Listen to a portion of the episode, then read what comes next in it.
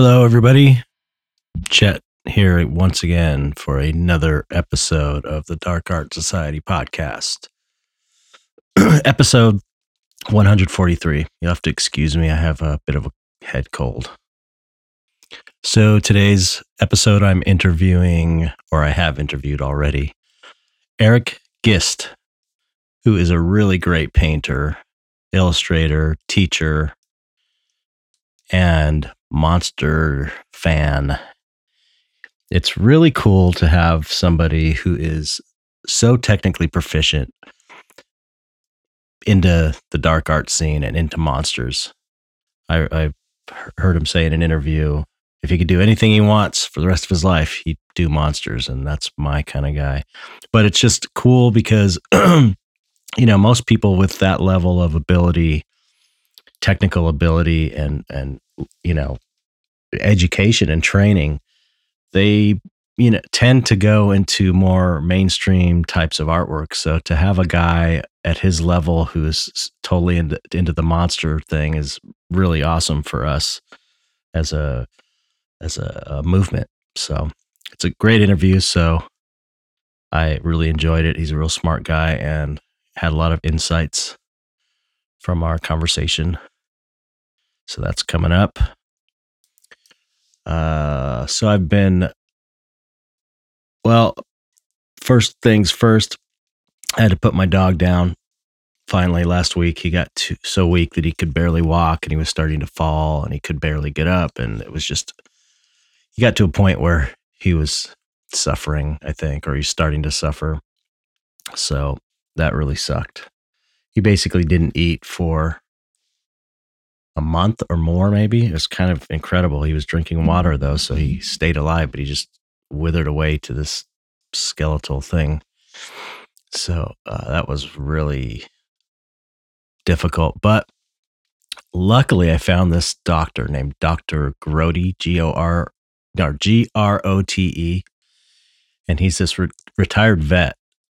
And his whole business is he goes to people's houses and um, puts dogs down and takes the body and gets it cremated if you want.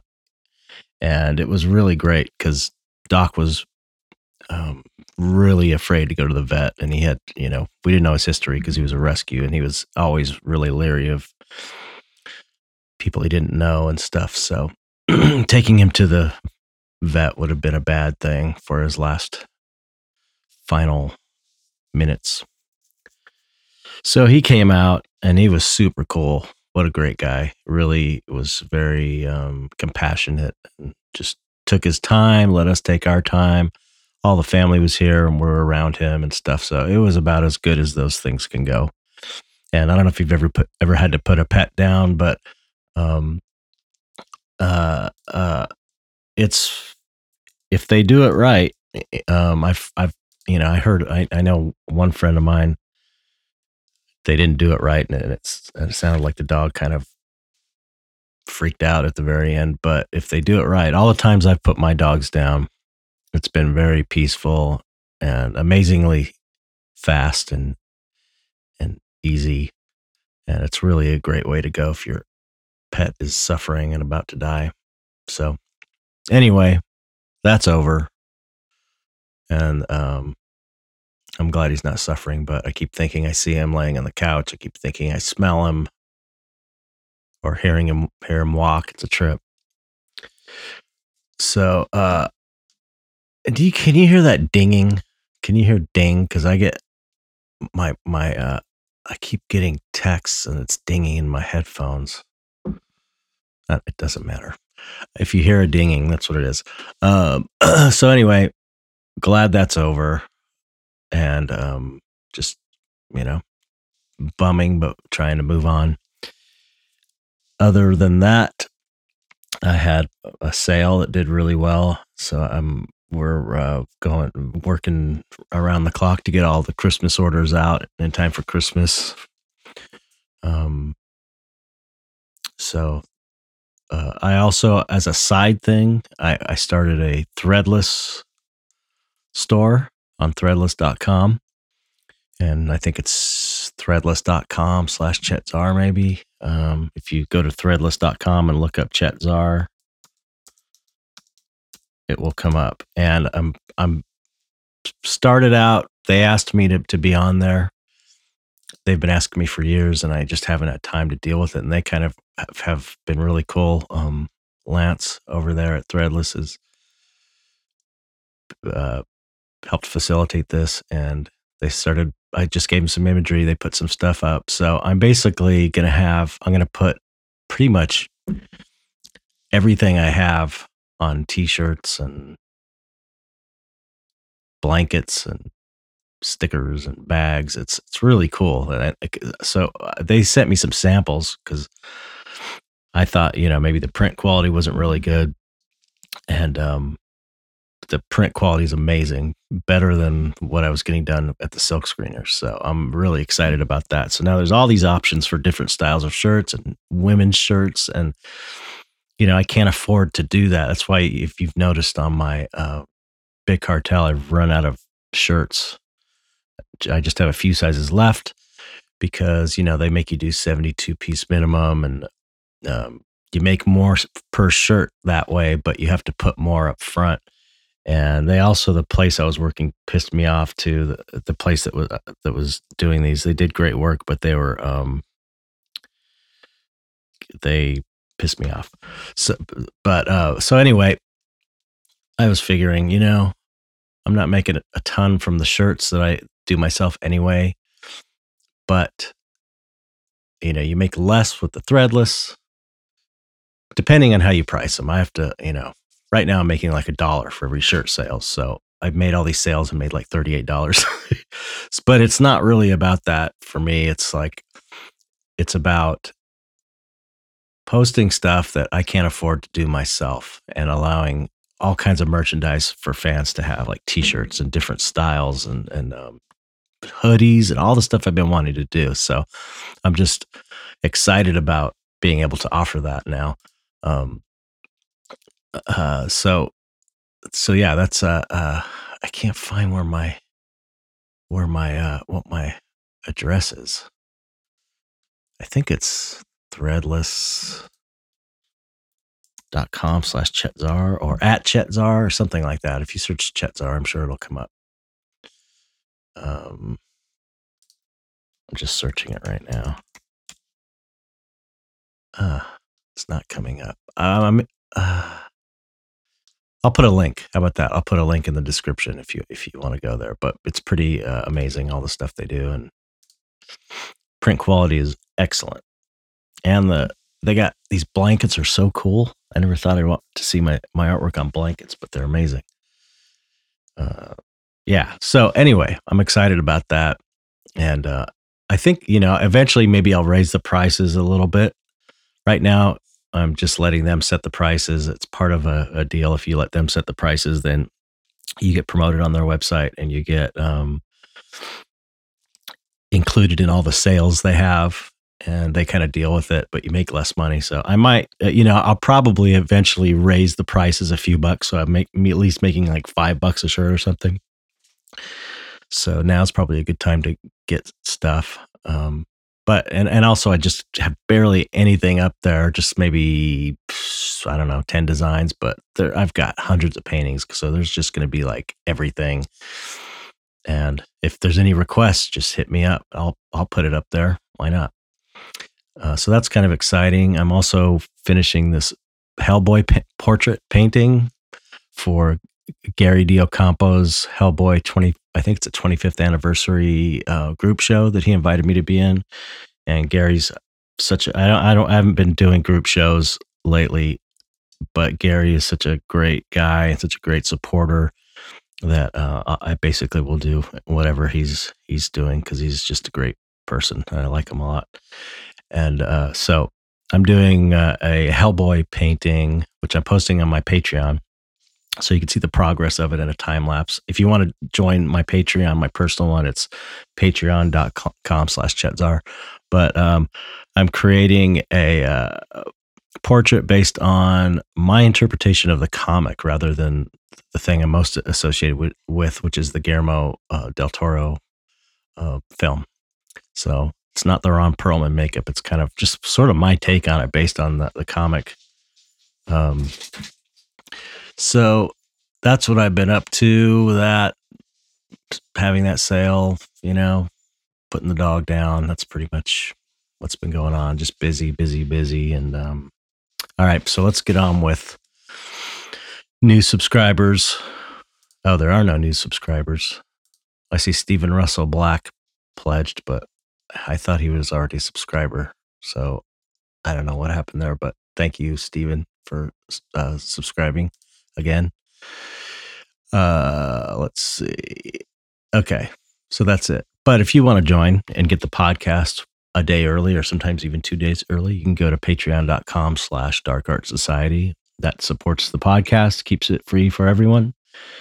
And oh, I forgot to mention the the Hellboy show is this coming Saturday at Copro Gallery, I believe. I think it's this Saturday. Yeah, it is this Saturday. Um, look at my calendar. Oh, it's got to be this Saturday, right? December 14th. Okay, I think it is. Um, so yeah, that's going to be a good show. And then, the, yeah, uh, if you want to join the Patreon and get the Dark Art Society Patreon, join, get on the, uh, uh, yeah, it's December 14th. God, I'm scattered. Sorry about that. Hellboy shows December 14th, 6 to 10 p.m. at Copro Gallery. Um, oh, and Alan Williams is going to be, he's going to be having his show too. Alan Williams is amazing. I got to get him on the podcast. He's incredible. Super talented guy.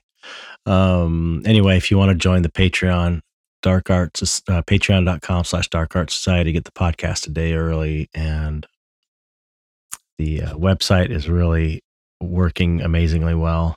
So you get you get entry into the website and you know just be part of the community, basically part of the inner circle. And what's cool about being part of that inner circle is that we're throwing ideas around and sort of uh, you know developing this thing amongst ourselves the people that are willing to kick in at least a buck a month to help out you know it's it's a great scene i'm telling you a lot a lot is happening in the in the dark art society cooperative group on facebook and um, it's going to be everything's going to be moving to the website okay let's get on with the five questions. Speaking of the um, the website, darkartsociety.com. Oh, come on. Did I navigate away from that? Maybe I did. I'm going to answer questions from the darkartsociety.com website because I asked members to ask to give me some questions for the five questions. So I'm taking them from the website. Okay. Let's see. Mm-hmm. Mm, here's a great question. Jace Daniels, what do you dislike about your work? Uh, I wouldn't say I dislike anything about my work, but I could say what I dislike about my own ability is that I would just like to be able to paint looser, more easily. I would like to be able to create dynamic poses more easily without reference. I mean, it's kind of dumb because, you know, reference isn't a bad thing, but I do like the freedom of just being able to draw out of my head and having it be right. Um, so yeah, maybe some of the work, some of my work gets too tight or tighter than I would like it to be. But that's really more of uh I don't know, artistic vanity in a way. Like I I really respect people that can paint loose and have it look tight. And um so it's like a just a personal thing for me. And since my tendency is to to go in and tighten things up, you know, you always appreciate it's a grass grass is always greener syndrome but I, you know, I generally like my work. I wouldn't be putting it out if I if I didn't like it. Everything, you know, I'm pretty happy with it. I like it, even the tight stuff. I like it. I mean, and I like doing it. Um, so uh, if I was to have to answer the question, what do you dislike about your work, I would say maybe it's tighter than I would like it to be, but that's not always true. I don't know. Okay. Uh, John Twig Hyde. What was one of your best collaborations, whether for for the camaraderie or the art itself? Well, the the uh, uh, collaboration that I just did with Christopher Ulrich at the closing show of the Dark Art Society group show was the best art uh, painting collaboration I've ever done for sure. I mean, that's that was amazing. I talked about that I think last week, but uh, you know the the collaborations with Tool were I'm really proud of. Um, just because you know the product is great, the the final videos were great.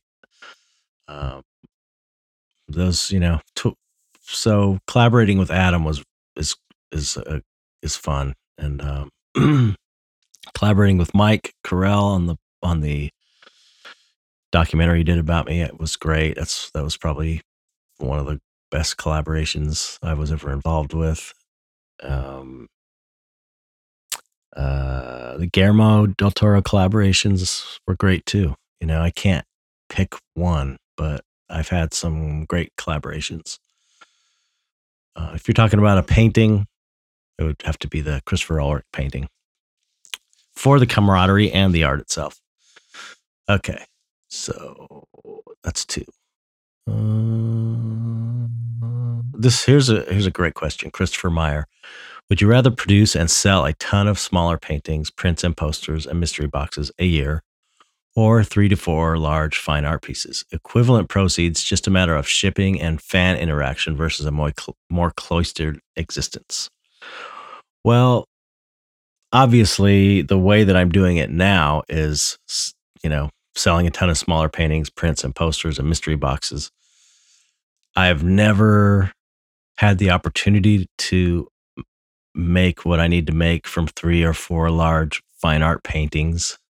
Um, I I feel like my uh, uh my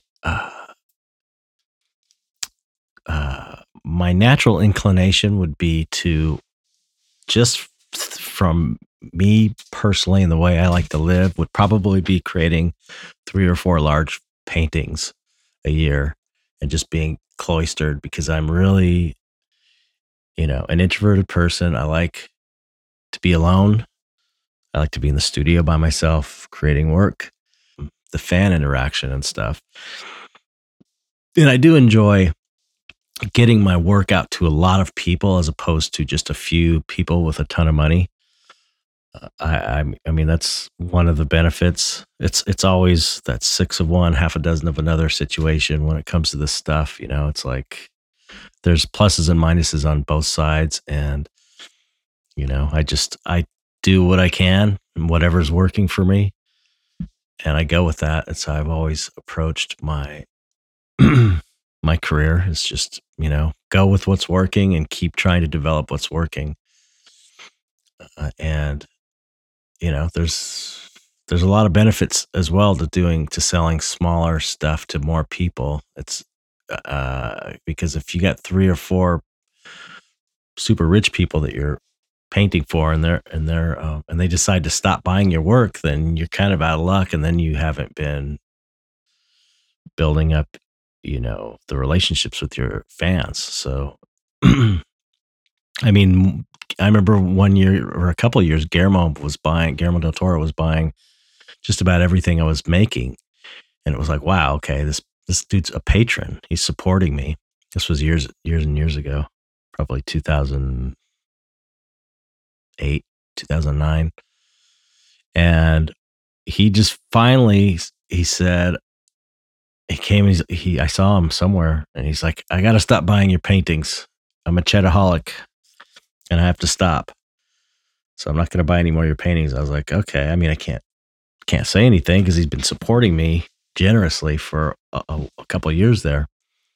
And and he did end up buying some pieces later, but he just wasn't buying them at the same rate. And he doesn't buy like he used to, but but every once in a while he'll buy a piece. But point being, it made me realize that when you have just a few larger patrons, they can just, you know, they run out of room in their homes for for storing the art or they feel like they've got enough in their collection or they're not earning enough. So I think in the long run it's it's definitely better better to to do it the way I'm doing it now because I can always count on um, the, the larger number of fans uh, more uh, i just feel like it's it's more secure that way if that makes sense okay so that was one two three okay i got two more um hmm. caleb osgood deal are the denizens of dystopia creative do they like to make art or music that's a pretty good question really. And I haven't thought about it. I hadn't thought about it up until you asked that question. So that makes me think that maybe not. I mean, the dystopia to me is uh, is a place where all of the beings kind of are in this sort of trance and they're just kind of on remote control and they don't really know what's going on or what they're doing, why they're there, what they're supposed they kind of just know, they just follow their their um instincts kind of and just do what they do.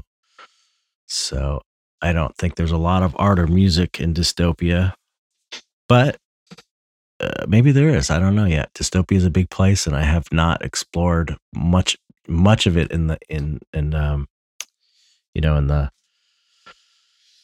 uh, the words aren't coming today in the uh, potential realm of how big it is in my mind. You know, it's there's way more unexplored than has been explored. That's for sure. Okay. Last question. Let me find the best one on here. Okay, Derek Moore, would you try getting Alex Grey on the podcast? Uh yes. I would he says he, he asks I would love to hear you guys talk about psychedelic experience, shadow work, etc. I would absolutely love to get Alex on the podcast and I'll tell you why I haven't asked him yet. One, he I just I have a lot of respect for him and uh so on one hand I'm kind of nervous to ask him because he's you know he's kind of a, somewhat of a mentor to me. I, I I have him up on a bit of a pedestal because he was kind of there when I was first starting and and and he I, have told the story before that Adam set up a meeting with me and him and um and uh, Alex looked at my work and said, "Oh, you'll make it you'll make it. I was just starting out doing digital stuff and I had some prints. And um Hey, I'm recording. And everyone's out there talking loud, sorry. Um so you know, I, we have that relationship sort of, so uh, it's hard to to view him as a peer even though we may kind of be in a way, but uh so there's that and also he uh I I know everybody hits him up and wants things from him, and I just hate to be another person bothering him. I'm sure he's busy, and uh, so those are why I haven't asked him. But he's you know up on my list for sure at the top. So uh, I'll I should just ask him. I will ask him eventually. I'm going to ask him ask him to be on the podcast. He's also been so cool to me. He he you know, was in my documentary. Uh, he had no problem with that. He was just the coolest guy. And so I just don't want to bother him, but it would be great because he, Alex is totally into dark art. I don't know if you're aware, but he was a monster kid. He told me he was a monster kid growing up. He, he you know, he showed me pictures he did of skeletons and graveyards, same shit I was doing when I was a kid.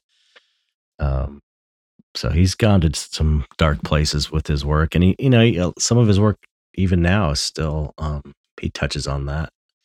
He sees the whole thing as part of the visionary movement, dark the dark art movement as one aspect of visionary art, which I suppose it is. So, okay, uh, yeah, so I'll get him on. I also, you know, I want to get Mike Watt. I don't know how many of you are into Mike Watt, but I'm such a huge fan of his, and I do have access. And I think he said he would maybe come on even. And but God, I just I look up to him so much that it's really hard for me to ask. Uh, I just I don't know. I, I geek out. Same with Rick Baker. Rick Baker said he would come on the show, and I just have been too chicken to to ask him again. Uh, so anyway, you know, it's all silly. I know. Anyway, enough of my blathering. Let's get on with it. Here's my interview with Eric Gist. Enjoy. Hello, Eric. How you doing, Chet? Good. Thanks for coming on. I appreciate you taking the time, and uh, you know, you know, I'm a huge fan of yours. yeah, yeah, it's mutual, and uh, I'm a big fan of the podcast as well. So yeah, I'm looking forward to this. It's great. It's so nice to have people on our side that are really badass, know their shit, you know, that really know what they're doing. It's it's like uh, you know, the more people like you and the Brahms and people that are into monsters, you know, it just kind of uh, uh, supports our thesis that dark art is a valid art form. You know what I mean? Yeah, it's, it seems to be getting more and more common too that a lot Right. of legit, uh, for lack of a better term, academics Mhm. are uh, are being attracted to the to the genre arts in general, but especially yeah, dark art and horror art. Yeah. Yeah, yeah. Yeah, it's cool. I mean, I, I did a little bit of research on you because I don't know anything about you other than, you know, I love your work and I see you at Monsterpalooza once a year usually and say, hey, how's it going? You got to come on the podcast. And then, you know, and then we don't see each other for the rest of the convention. But um, uh, I didn't realize. I don't know. We have a lot in common just with the, you know, gr- whole- you, when you, you I, I watched an interview and you said the, uh, I think it was uh, the guy who runs the, the Watts Atelier that, that you work at. Um, yeah, Jeff. Yeah. Jeff, yeah. Jeff Watts, right? His name Yep. is? Yeah. He um, asked you what you would want to paint if you could just paint anything. And you were like, monsters. and I was Yeah, like, yeah. yes. it's like, I so get that, you know, that was, ama- that was amazing. So uh, you don't hear that from a lot of people that even kind of do it. You know, some people kind of do that stuff at conventions and then they have their other thing that they do. And it's like, you, but you don't hear people that have that preference very often that are, that are as technically skilled as you, you know? I think it's more common than people realize. It's just that's not the thing that, like, if you want to go into fine art, that's not the thing you're going to throw out in an interview. Like, everyone's a fan of Frazetta, but no, very few people admit it in an interview, right? Right, right. Like, but then as artists get together, everyone's like, oh, Frazetta. You know, but then you see them in an interview and it's like, oh, Sargent And, you know, not that Sargent's not great. right but- right absolutely yeah and, and the other thing that um, i noticed that we have in common is the love of james bama Right. Yeah. Yeah. amazing i mean he's one of my favorites i never mentioned him for some reason because for me it's like frazetta giger and beksinski are kind of the top three for me but bama is is in there as probably almost as as heavily as uh, frazetta was because i grew up my dad was a painter illustrator he turned me on to frazetta and on to james bama and uh, Oh, cool. yeah, his stuff's just you know just makes me crazy. it's so good.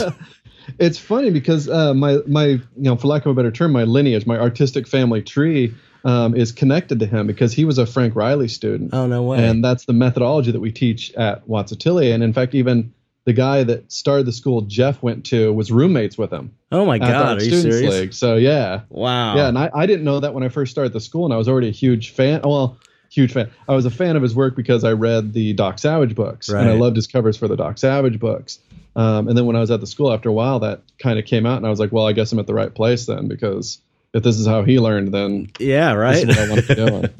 yeah, that place looks amazing. I mean that that's Oh, that's the school that I would want to go to because I, I didn't go to school or anything for for art, so it's like, um, is, I hear your kitty there. Oh yeah, he's now that I'm sitting here on the couch, they're all going to. no, it's all, it's great. It's it's great. I love that. We love that. We love we love barks and snoring dogs in the background and meowing cats. It's all good. It's like very animal friendly podcast.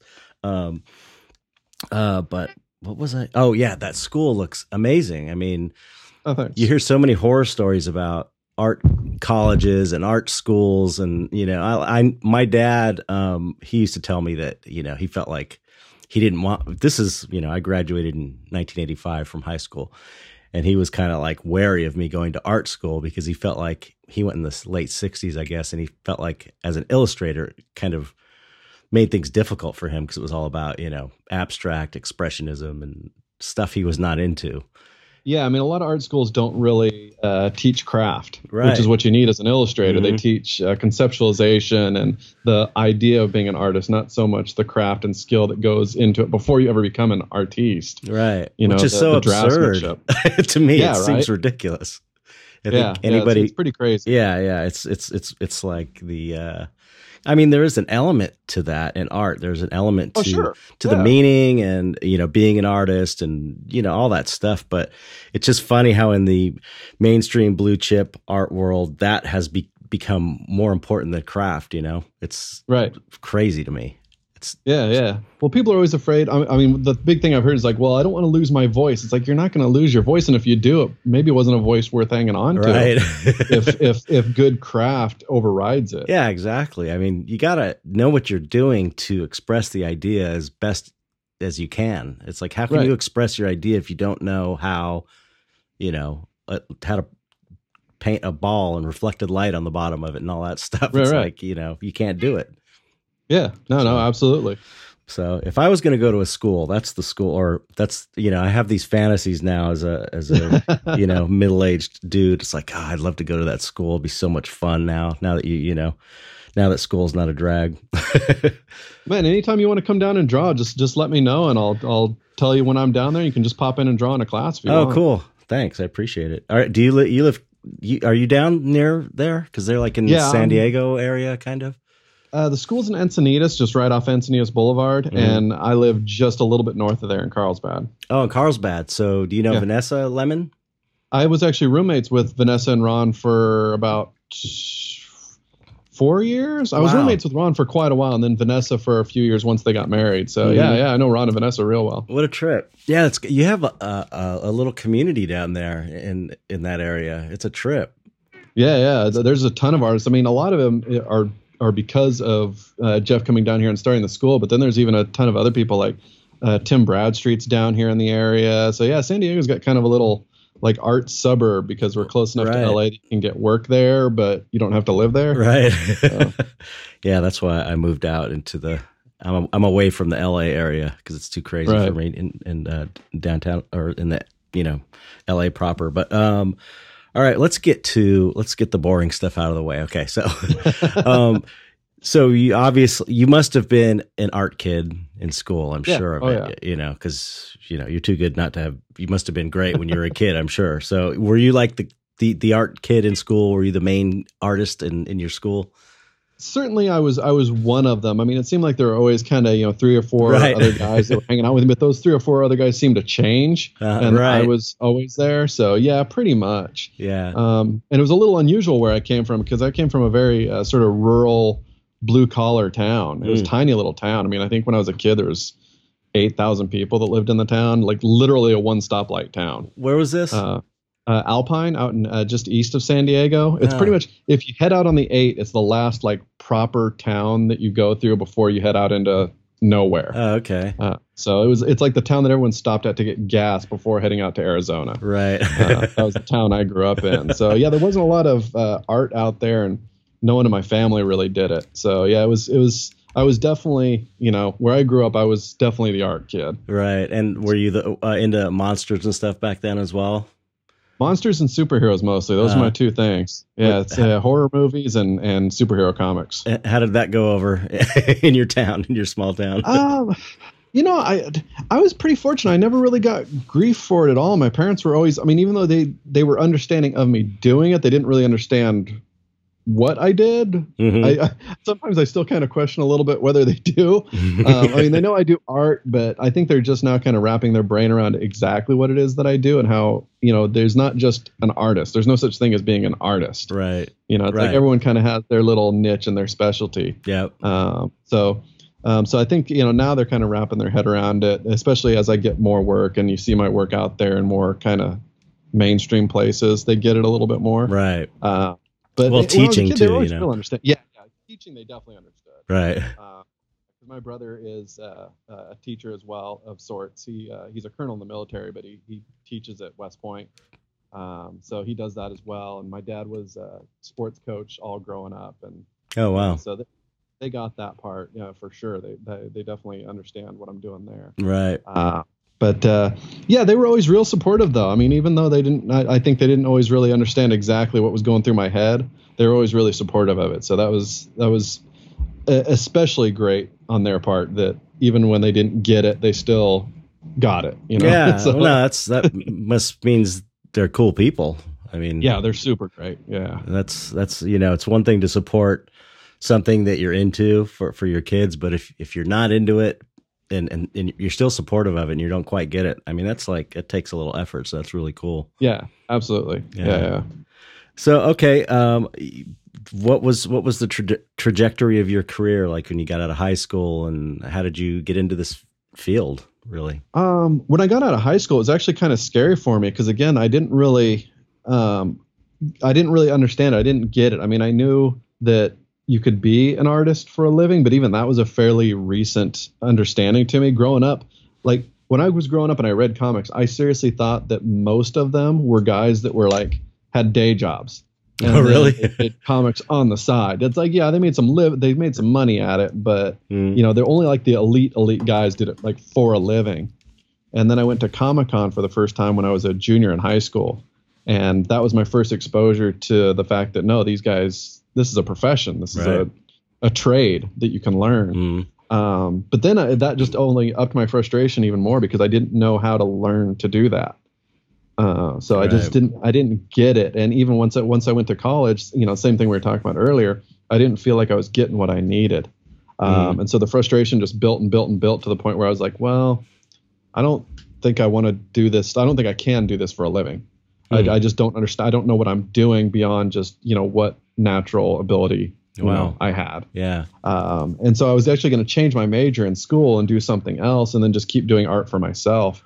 And just as fate happens, sometimes I literally found out about Jeff's school like that semester. Oh wow! And it and it and it changed everything for me because I walked in, I saw how many people were good, and I thought that this can't be a coincidence. Right. You know, this this place has to at least play a part in these people getting good. There's right. Just, there's too many of them. Right. Right. And the teachers are all amazing. I mean, it's just.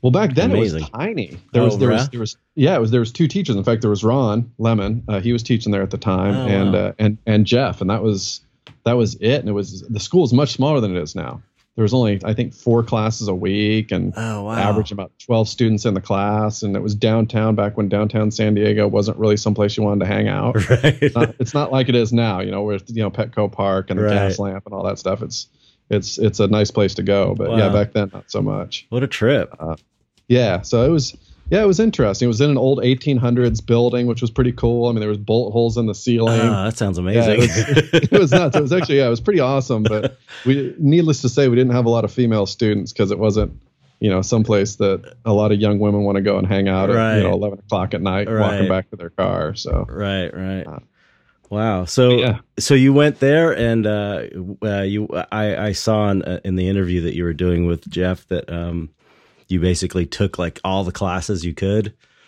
That was after I'd been there about a, a year and a half. I did oh, okay. that because at the time I was only about a year and a half away from getting my degree, and my parents had helped me out a lot. So I felt it would have been kind of just like spitting in their face a little bit to just quit on my degree halfway right, through, especially right. when it was just another year and a half. Oh yeah. So sure. in the meantime, I took a, a, a class or two um, as I could afford it and then uh, and while going to school full time and working part time.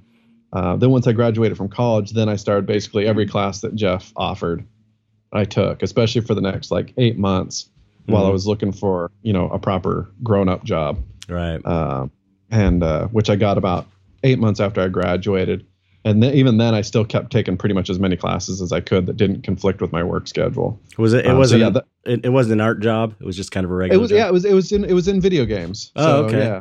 I got my degree in graphic design, so those were the first jobs I interviewed for. But at the time, being able to draw and knowing the computer was kind of unique. Right. I mean, now it's almost every artist knows how right, to use right. a computer, but back then that was kind of unusual. So I got a job in video games because they wanted people who could draw and people who could use a computer. It's so. so, it's so weird. Um, I swear this keeps happening on the podcast. Like, uh, I think three podcasts in a row, I ended up doing completely unplanned. Like, uh, three artists from I think it was two from Australia and one from New Zealand. And then the last couple I did were people that got into video games early or uh, were using computer stuff. Like uh, Andrew McCarthy was talking about, he got into video games and, and started doing computer animation stuff like in the early 90s or something. And then Terry Wolfinger was the one before that. And he was talking about how he, uh, same just he he was able to learn the computer and stuff when it was first being developed and uh, for animation and stuff so it's a, it's just kind of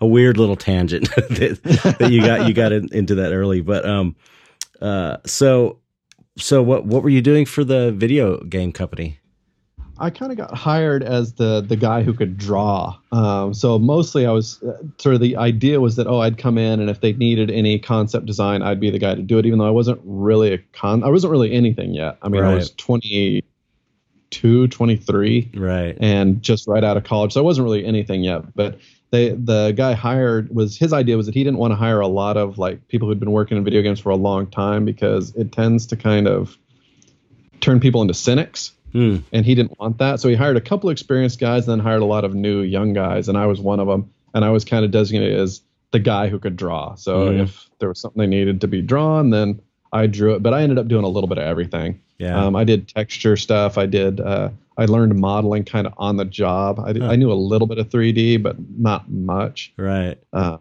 so then I learned 3D on the job and did some of that a little bit of animation, just kind of whatever. It was a small studio. When I first, I think I was employee number six. Oh wow! And I started the same day as employee number five. I think who owned the place was employee number one. So yeah, there wasn't a lot of us. Um, but then it grew from there, and um, and I think at its height, I think it was probably somewhere around fifteen people. Um, so still a pretty small studio, but mm. you know it got bigger over time. Sounds like a pretty cool job though for your first uh, it was. job, right? Yeah, I mean, I haven't worked in video games in sh- over 15 years for sure, probably 18 years, mm-hmm. and uh, and I still have really good friends that I met during that time, so right. that I stay in touch with. So yeah, it was a cool it was a cool time. Plus, being young, you know, that that, that first real job you have, if you get in with a good group of people, you, you never forget that. It's kind of oh, like yeah. the standby thing, right? It's like you never have friends the same way, right? So. Yeah, the first first big effects gig I got was on this movie called The Blob, like the remake of The Blob.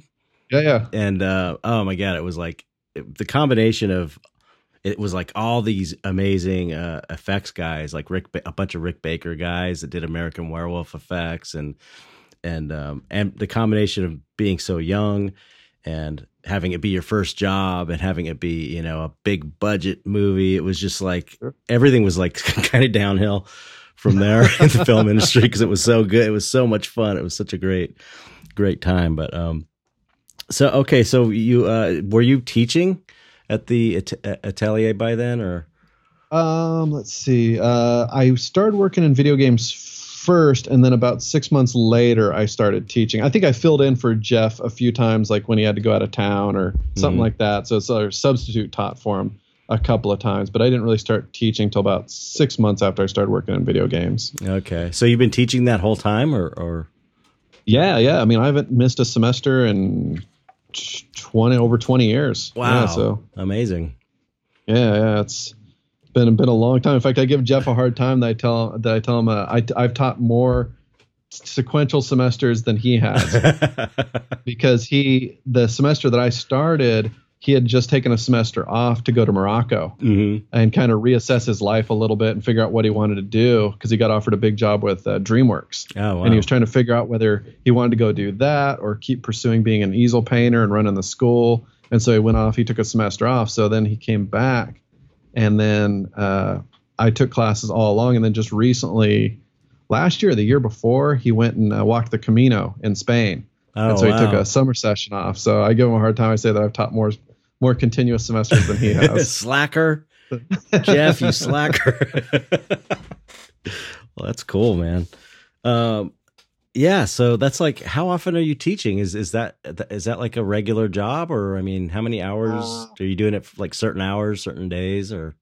It changes. So uh, the way our, our, classes work is we have uh, ten weeks on, and then three or four weeks off, and then we have a five week summer session. Oh, that's great. Uh, and each session, I'll teach uh, five or six classes, mm-hmm. uh, and each class is three hours once a week. So I guess on an uh, on a typical semester, I'd be teaching uh, what six times three, so 18 hours a week just in class time, and then you know there's prep, so it might come out to say just call it 25 hours a week. Okay, that I, that I spend on teaching stuff.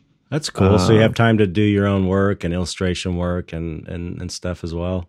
Yeah, and then I typically probably match that doing you know freelance stuff at home. So That's cool. yeah, it Is makes that- for a long week, but I enjoy it also. right, you know. right. Yeah, yeah. That I was gonna say. It, that seems like a um a financially a comfortable uh way It to pays the bills, You know. Yeah. yeah, we don't we don't miss any bills. So yeah, it's- right. That's the thing. when you're when you're uh, freelancing 100 percent or just doing your own artwork, it's it's crazy. I mean, that's Patreon has become that for me. Like it's money I get every month, which is uh, the first time since I left the uh, film industry in like 2000. I don't even remember 2010 or something, 2009 or something. So it's it's kind of nice to have steady income no matter how much you're coming in. You know. Well, it's one of the nice things about working in comics too is that you know occasionally you'll get on a monthly book, and so then it's as close to a paycheck as you're going to get as a freelancer, where you just every month you have at least that cover. I mean, that's not going to be enough to pay all your bills, but at least you know you've got that every single month. So Yeah. when you get on a stretch like that, it's it's it's pretty nice. Yeah. How often do you do that? And and are you? I don't know anything about the comic industry at all. Like I just I never. I never got uh, uh, met anybody really that, that I knew that was doing it. So it's like Right. it's it's like, are you a cover artist? Is that like a thing? Is that sort of the highest thing you can become as the cover artist? Or I would I wouldn't say the highest thing, um, but uh, it is a thing, and it, and it's what I've done. I haven't ever done any interiors you know, professionally. Mhm. Um, I've done some samples, and I'm kind of trying to dip my toe in the water. The problem with that is that it's if you're an interior artist, that's usually that's what you are, and that's what you do, Mhm. um, because it's so demanding. I mean, you Yeah, have a, pretty much a deadline every day. That's what it seems And I- like. it would be so crazy to do that. I could see doing I- one maybe, but you know, one comic or something, but just on uh, all the time, you know, it seems crazy. the guys that you look at that have like a 20 30 40 year career of doing interiors and there aren't many of them i don't know how they do it it would my brain would melt i Mm-hmm. Right. think yeah just deadlines put give me so much stress and then if you have a deadline every day hmm yeah it would Yeah. it would i mean it's not quite like that but more or less it's a deadline every day Yeah, and that that would drive me nuts i i i, I want to do some of it but just like as a side thing like if i could get like an eight page like backup story or something right. i'd be happy with that but yeah mostly what i do is covers Okay. Yeah, Uh, that seems like it'd be the most fun to me, though. The cover. It, it's it, it's a kick. Yeah, it's it's it's really enjoyable. I mean, I got to work with uh, Del Toro on the Strain comic. right. I know. That, was- that was really cool. Um, that was pretty much a highlight of my career at this point. It's, and I got to do that. That was like three or four years that we did that. So how, how often were you were you fun. doing a, a cover? Like once a month, or it was mostly once a month, but there was little gaps in there. So like uh, I'd say every six issues or so, they'd take a, a month or two off. Mhm. Um, so because uh, also the guy who was doing the interiors also was doing like pretty much all of it. Mhm. Um, and and they were I think they might have even been 32 page books and not 22. Hmm. Um, so that's more than a page a, a day Right. you're going, you know, Sheesh. monthly. So yeah, every once in a while they'd had to they had to take a month or two off that I think was pretty much scheduled in.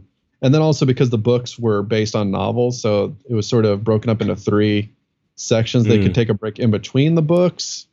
So Right. I guess it was more like three maxi series rather than an actual ongoing monthly, but it was more or less an ongoing monthly. right. Wow. So Yeah, that's another connection we have is the Guillermo connection. yeah, You know, he's awesome. Do you, I, th- I think most most all artists that uh, that work in dark art. That's true. think, That's have- true. Have met Guillermo one time or another. yeah, he's like the pa- patron saint of of dark artists, kind of. yeah, Uh, I actually met him at Monsterpalooza. That's where I met oh, him. really? Yeah. Yeah, I, I I remember one time before uh, uh, Monsterpalooza, I was when I was working in, in the shop still. Um, he came into Spectral Motion, the shop I was working at, and he just pull, he was like, "Yeah, I'm getting ready to go to Monsterpalooza," and he pulled out this fucking huge wad of cash. it was seriously s like that big, and, I- that's pretty much how he rolls. Yeah, he just walks through and whatever he likes, he buys. yeah, yeah. I think he gets in early. He goes in early Yeah. before the, the crowds come in, which is pretty amazing. Now he does. When I first met him, he was he. Oh I, yeah, I'm trying right. to think. I think he, I, I think he'd j- just done Hellboy. So I Hmm. mean, people knew who he Right, was, but he wasn't at the level he's at now. yeah, now he he can't go anywhere. Yeah, I walked around Comic Con with him one time after we did a signing together, and he, he had his whole security detail, and he still got mauled. wow. so yeah, he can't do anything now. Wow, that's crazy. It's like it's so great. What it's it's a bummer for him because I'm sure it's not fun when it when it gets to that level. But Right. it is cool to see one of us because I he's like one of us. You know, He definitely is. Yeah, no question. you know, it's it's so cool to see one of us get up there, get an Academy Award, and get to that level. Yeah. It's like, you know, there's hope hope for us. That's why I'm, I'm you know, when I think of a lot of people talk about um, uh, uh, dark art is, you know, it's not marketable and you can't ever make a living at it, or you can never make decent money at it. You know, I think of I think of uh, Guillermo even though he's not a fine and it's not about painting it's still it's he's working in that art form of dark it's the same and general idea. yeah, though, yeah yeah.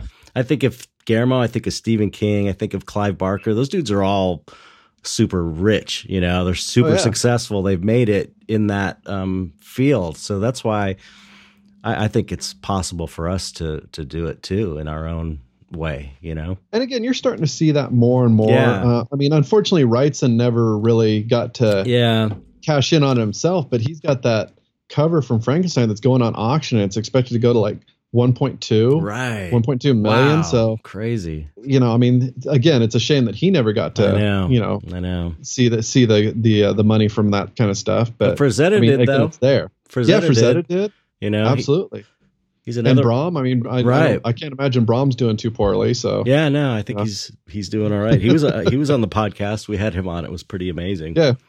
it's funny to hear all the concerns he had about you know just the insecurities and stuff that we all have, and the imposter syndrome, and being Oh, yeah. lonely and being alone in the studio, and not not hanging out with anybody because you're painting all the time. It's like yeah, you know, it just goes to show you, you know, I, I had, I definitely had put Brom up on a pedestal because he was a big influence on me.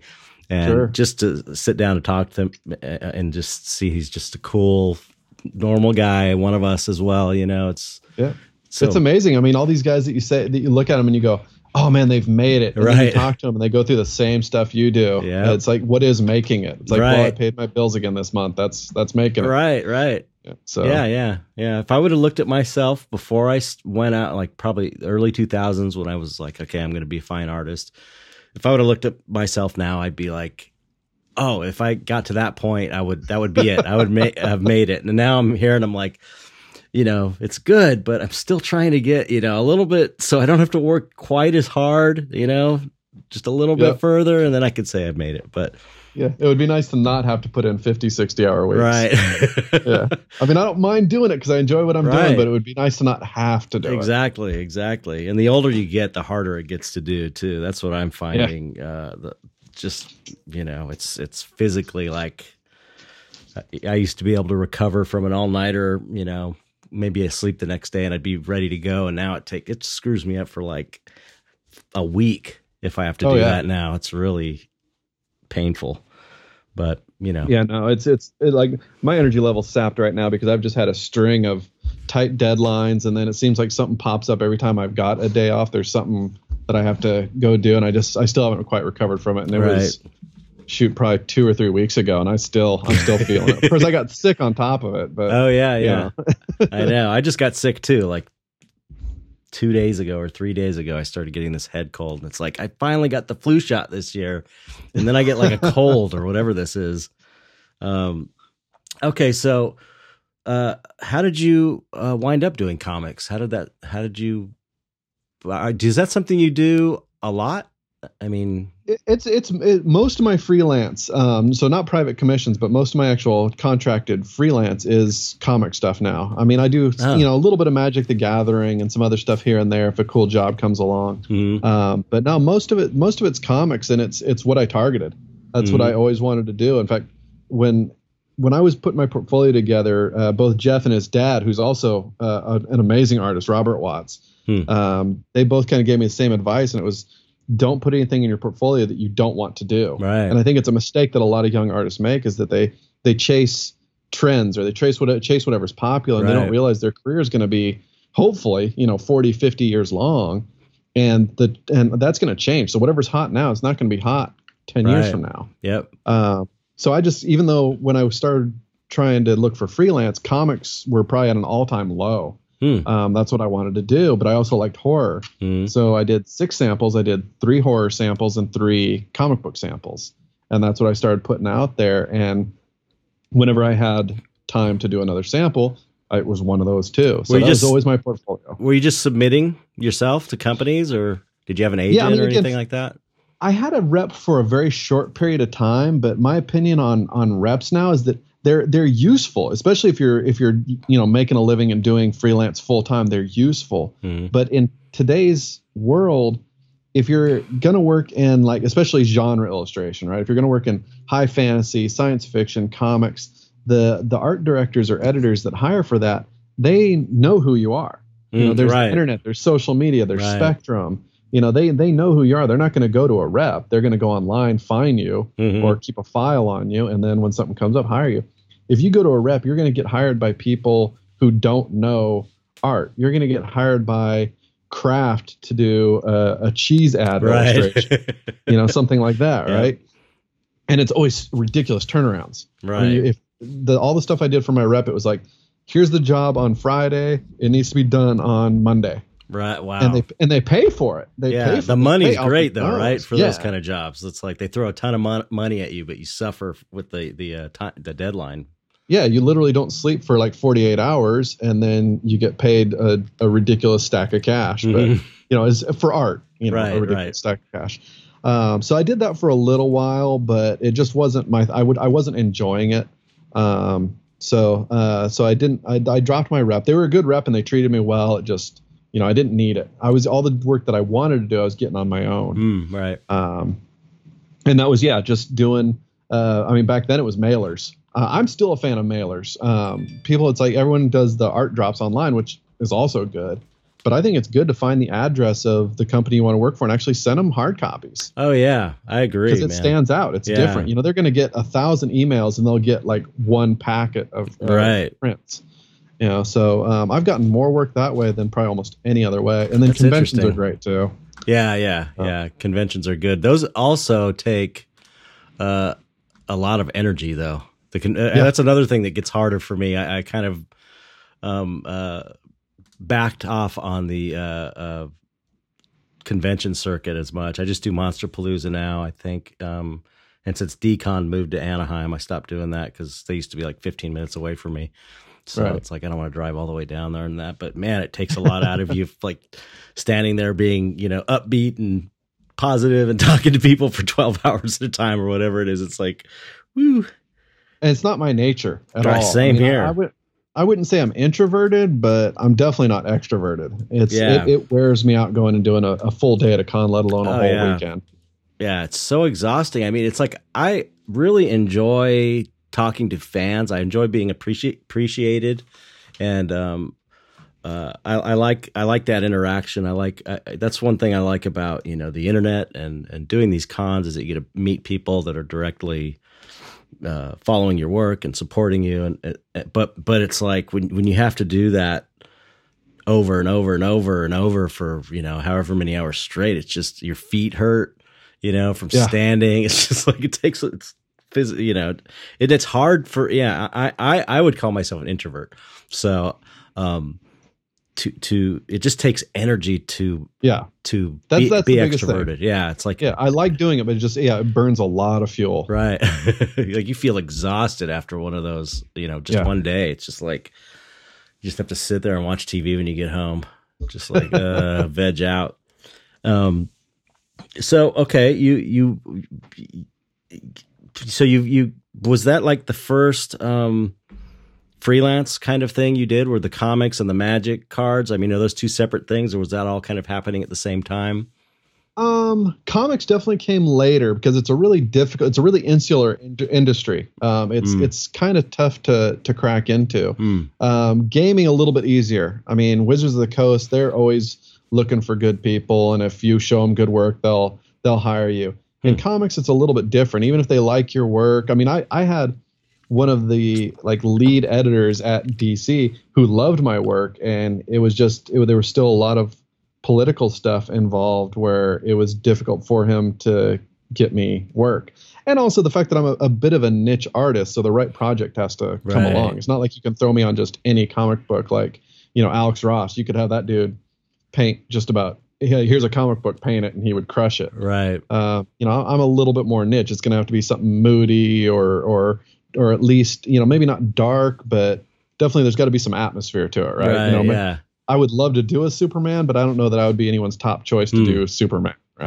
Right. Right. You know, um, so things like that. But uh, so yeah, that took a little bit longer. And in fact, the the first comic cover I ever did was for uh, Boom Comics, and it was for a zombie comic. So that was kind of my door in. It's like, oh Oh. yeah, I do horror stuff, I do zombie stuff. Here's a zombie comic, awesome. Yeah, that's like Uh, that would be my dream, my dream uh, j- comic to do a and it was great comic. too. Yeah, it, it was super fun. Uh, I had a ball doing it. Um, but then Guillermo was my big break. Mm. Um, I met him at uh, Monsterpalooza. Did you get it directly taught- from him? Did he get you the job, kind of, or More or less. Oh, that's um, He was talking to me. Actually, this is a bit of a funny story. Um, he was talking to me at Comic Con about doing. Uh, so he's got the the animated series Trollhunters, right? Mhm.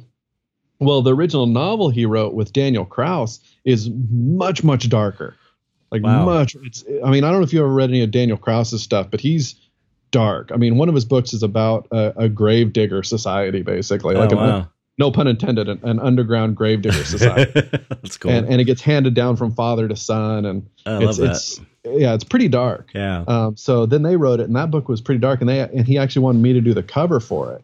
Well, I did this kind of Corben esque uh, cover for it that they, that uh, the publisher didn't end up using because they thought it was too dark, hmm um, which I could have told them that was going to happen, and it was pretty light for me. Right. It was you know but uh but so they didn't end up using that but that even came years and years later but he was talking to me about doing that um, and then i get this email from him uh like about six months after after Monsterpalooza and he says hey you know do you want to uh, work on this project and i thought it was one of my friends pranking me um, because the email was uh, well i won't say what the email was yeah. the Right. email I got, I, I I looked up that email and it belonged to like some civil rights lawyer in San Francisco, but he must have let it lapse and then uh, Guillermo got it.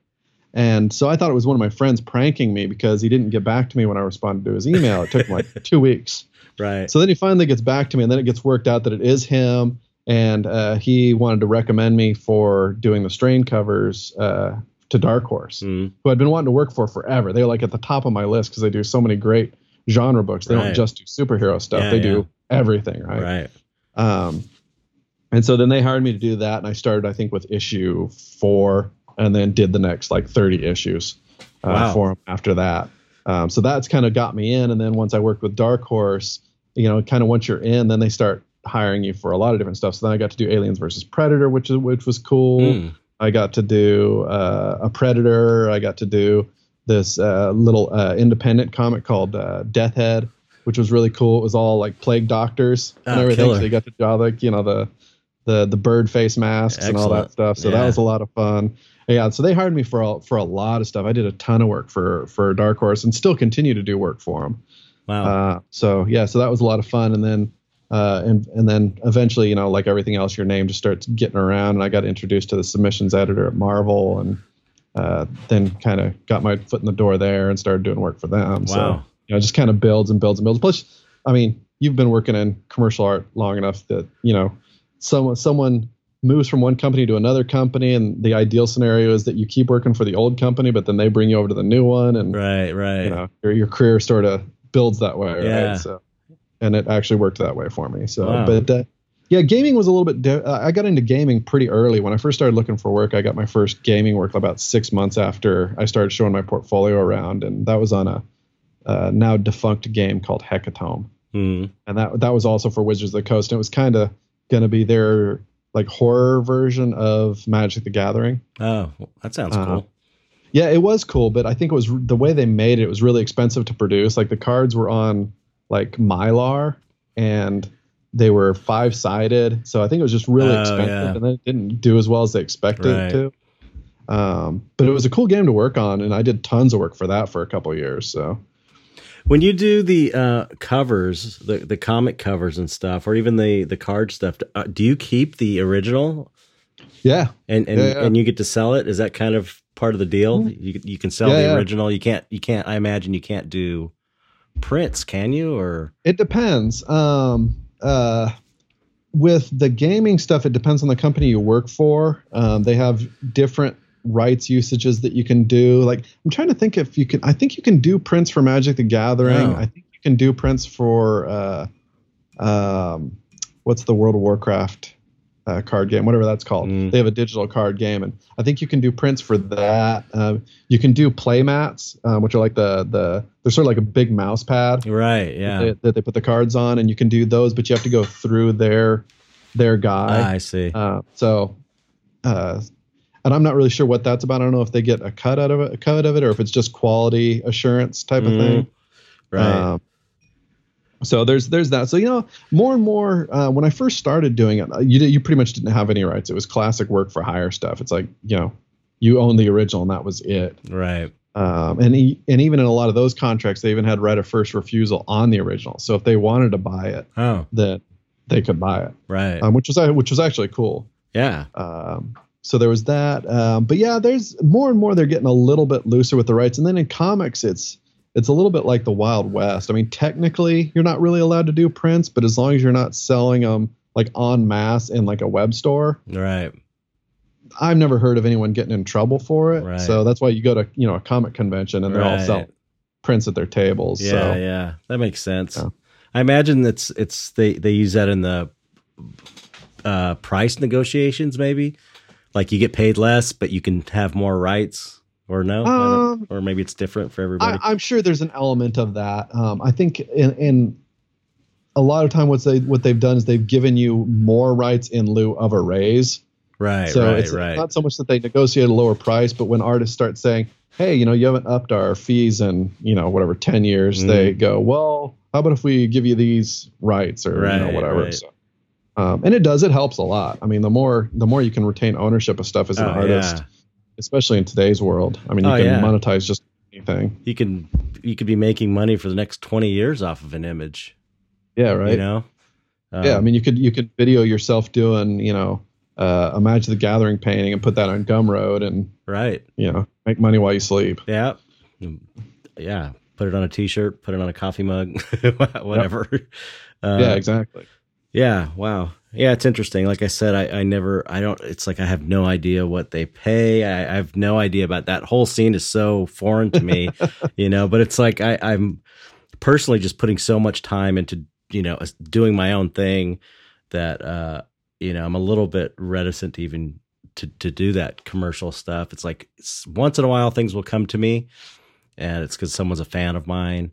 Right, Yeah. they want you to do the Chet Zar thing. Yeah, right, so right. that which is sense. which is you know what you want, kind of. You know, it's like that's Right. that's that's the goal, but it's you know yeah, it's it's hard to know what to charge for that sort of thing because the Sure. fine the fine art world is so weird and different, and that's kind of you know I've been like this independent guy doing my own thing and doing gallery shows, and it's just like you know it's a weird uh it's Well, kind you actually had the guts to do, I think, what most commercial artists would like to do, but it's just so hard to make that that leap, especially when you have, you know, a family, a mortgage, Right. you know, all these things going on. It, it's tough to just go, okay, I'm gonna not take that sure money, and I'm gonna go over here and just paint what I want to paint and hope someone gives me money for it. And that's, yeah.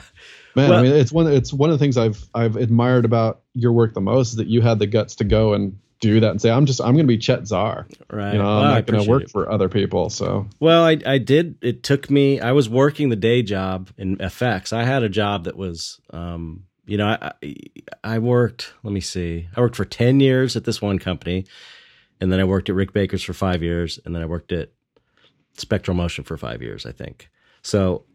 I had kind of like a regular job, and so for, Right. for the first, I think I started the fine art thing in um, when I was working at Rick's.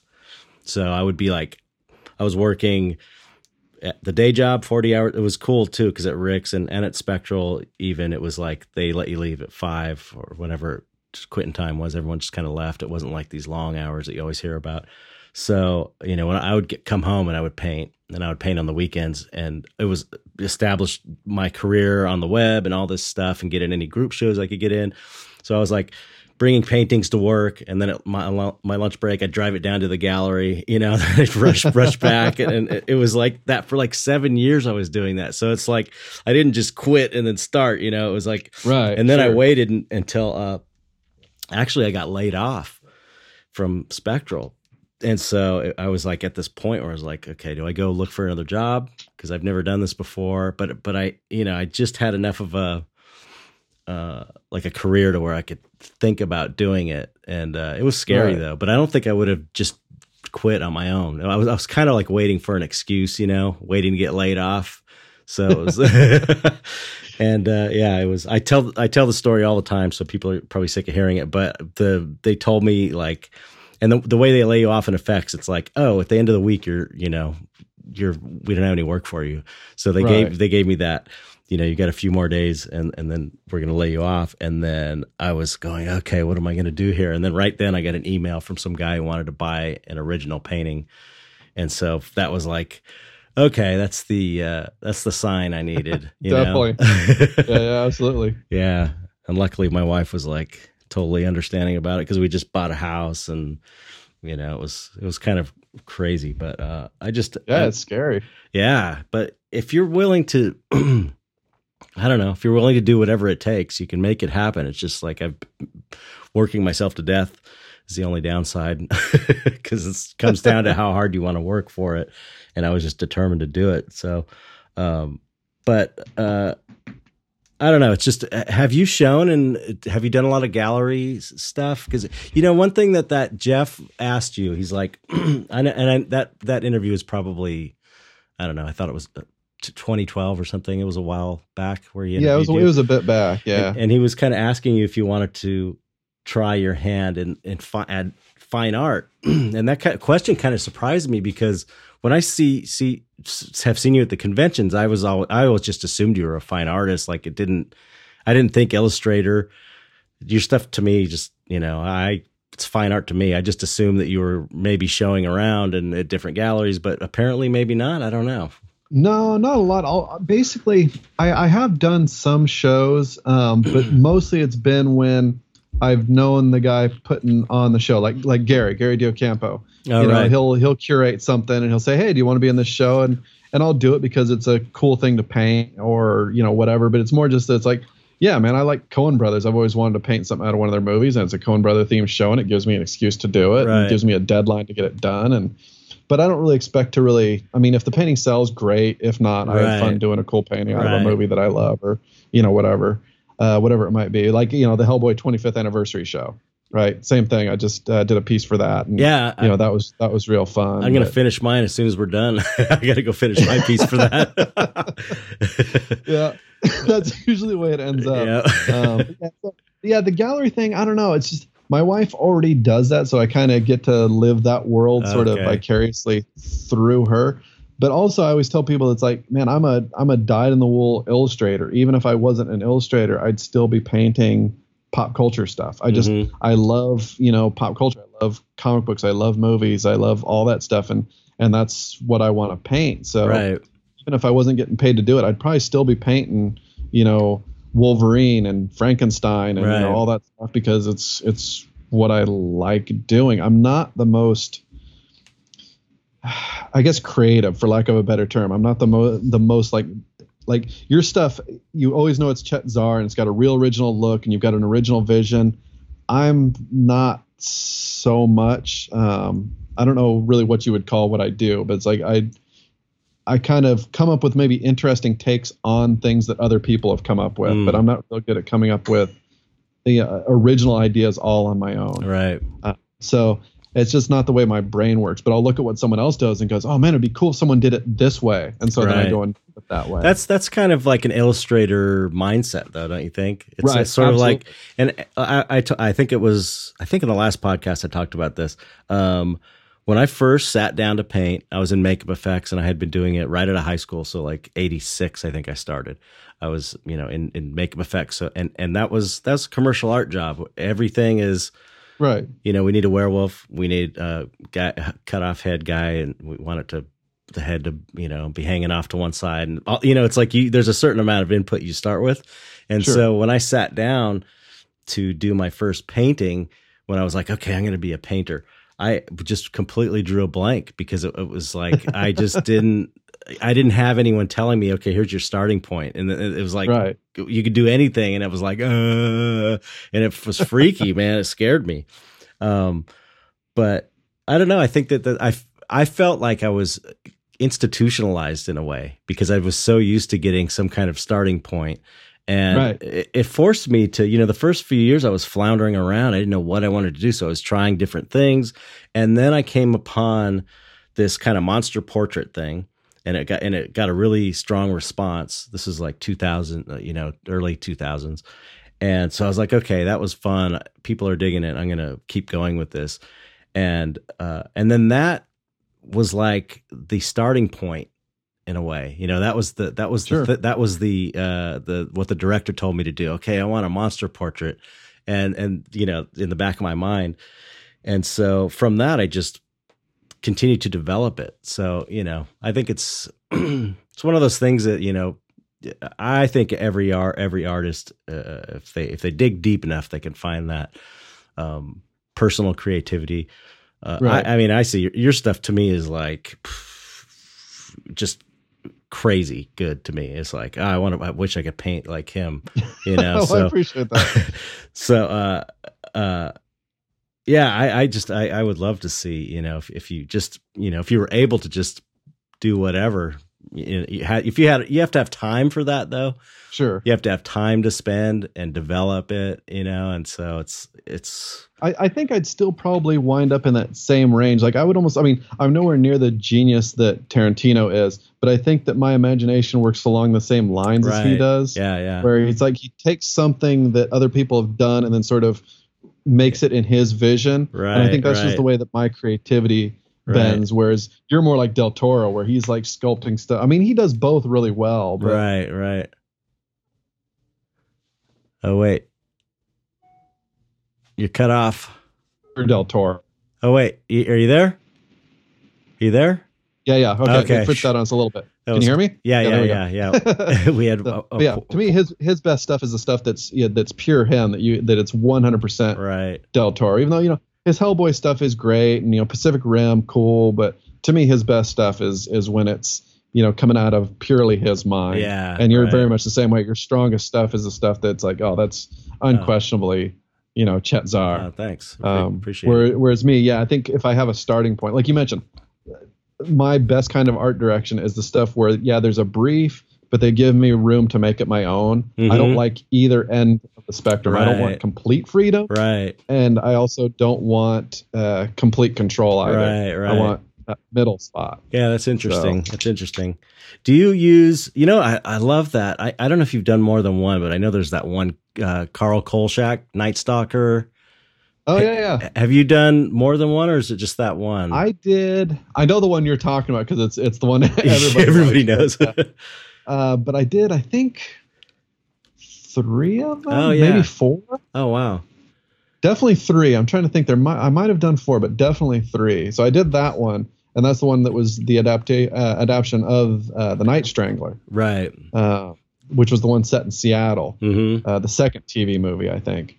And then I did another one that was uh, Kolchak investigating uh, Edgar Allan Poe themed murders. And so there was a bunch of Poe imagery in it. You know, there was Right. the cat with the noose around its neck. I don't think I've seen that I think one. I.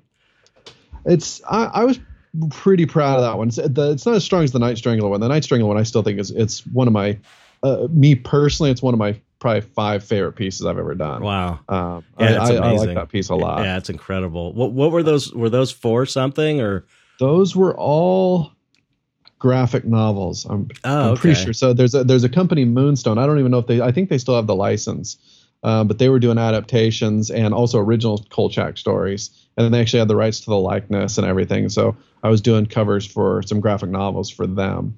Um, and then another one was a crossover that was uh, um, Kevin Anderson has a character called uh, I can't remember what the character's name is, but he's a zombie hard-boiled detective.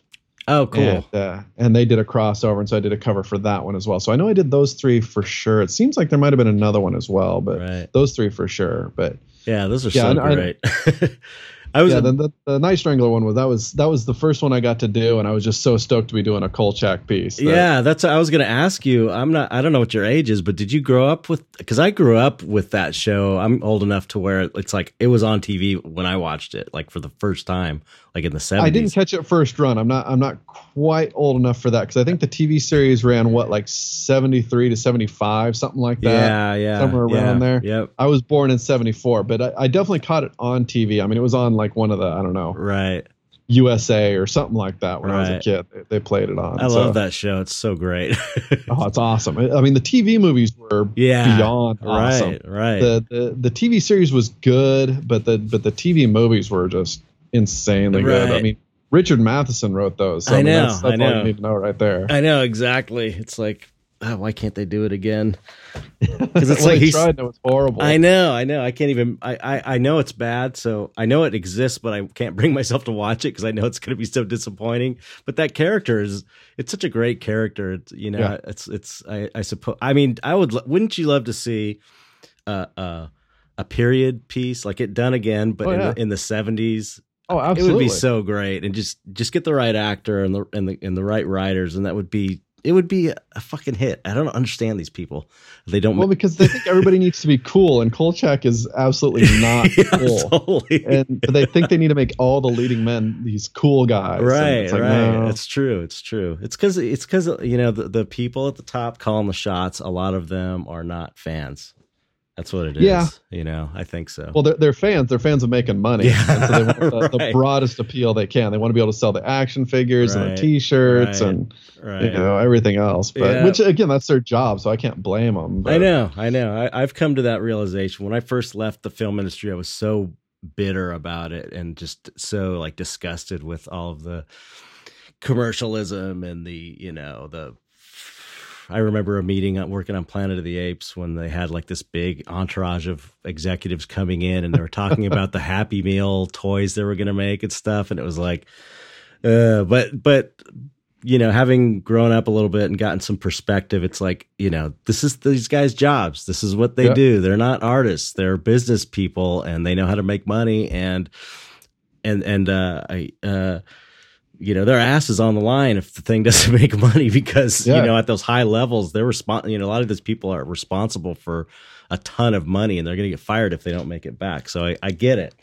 It's just And they're also, I mean, they're re- responsible for employing a ton of us too. Exactly. Right. Right. Yeah, so, so- it's you know you you get a you know you have to kind of it's more of an adult perspective, I suppose. You, you know. I do like when they walk the line a little bit better, though. I mean, some of the Mhm. stuff is just such crass commercialism where that's all it is, and there's no Right. soul to it. Oh yeah, yeah, all. yeah, yeah, yeah. And and there's there's actually even some um, great business minded, non artistic people that are smart enough to to let the artist do their job and develop Absolutely. it because they know if, if they get the right people, they're going to have something great. You know. Yep.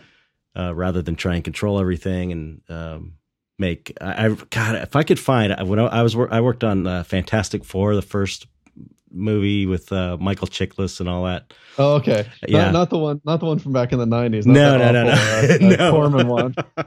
no, not that one.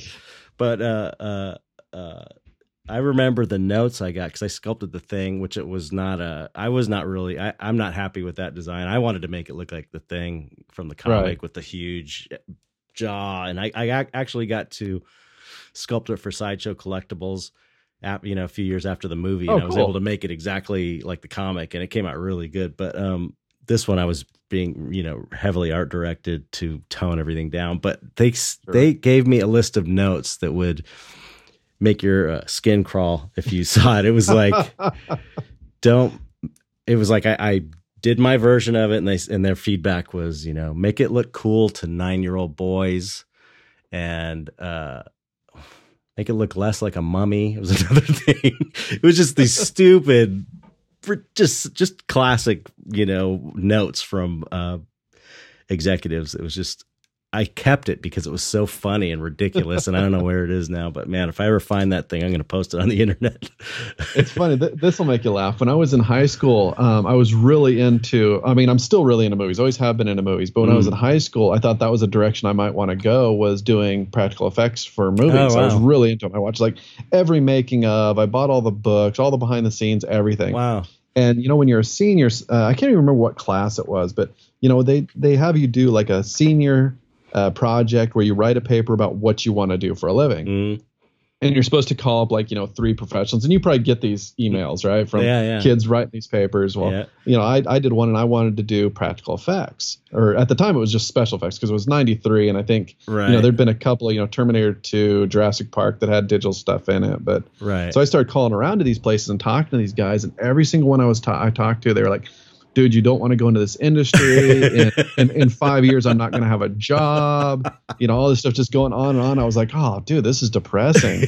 so I still wrote the paper and I still dug it, but that was actually when I started going more in the direction of wanting to do. I mean, I want to do comics as well, but those were kind of my two things. And right. after I talked to all those guys, and then I went to Comic Con, and all the comic artists were the other way around. Mm. They were like, "Oh man, it's great. It's a yeah, lot of wow. work, but it's super fun. It's a great industry." So right. then I started going more in that that direction. But uh, That's yeah, funny. yeah. Every effects guy I talked to, man, they were just like, "No, man, you don't want to do this job." I mean, they're like, "Though the work is cool, but the work's not going to be there in five. Like they all were sure that it was going to be complete digital effects within oh, yeah. five or ten years and they weren't necessarily wrong. It's nice that it's kind of swinging back the other way a little right. bit.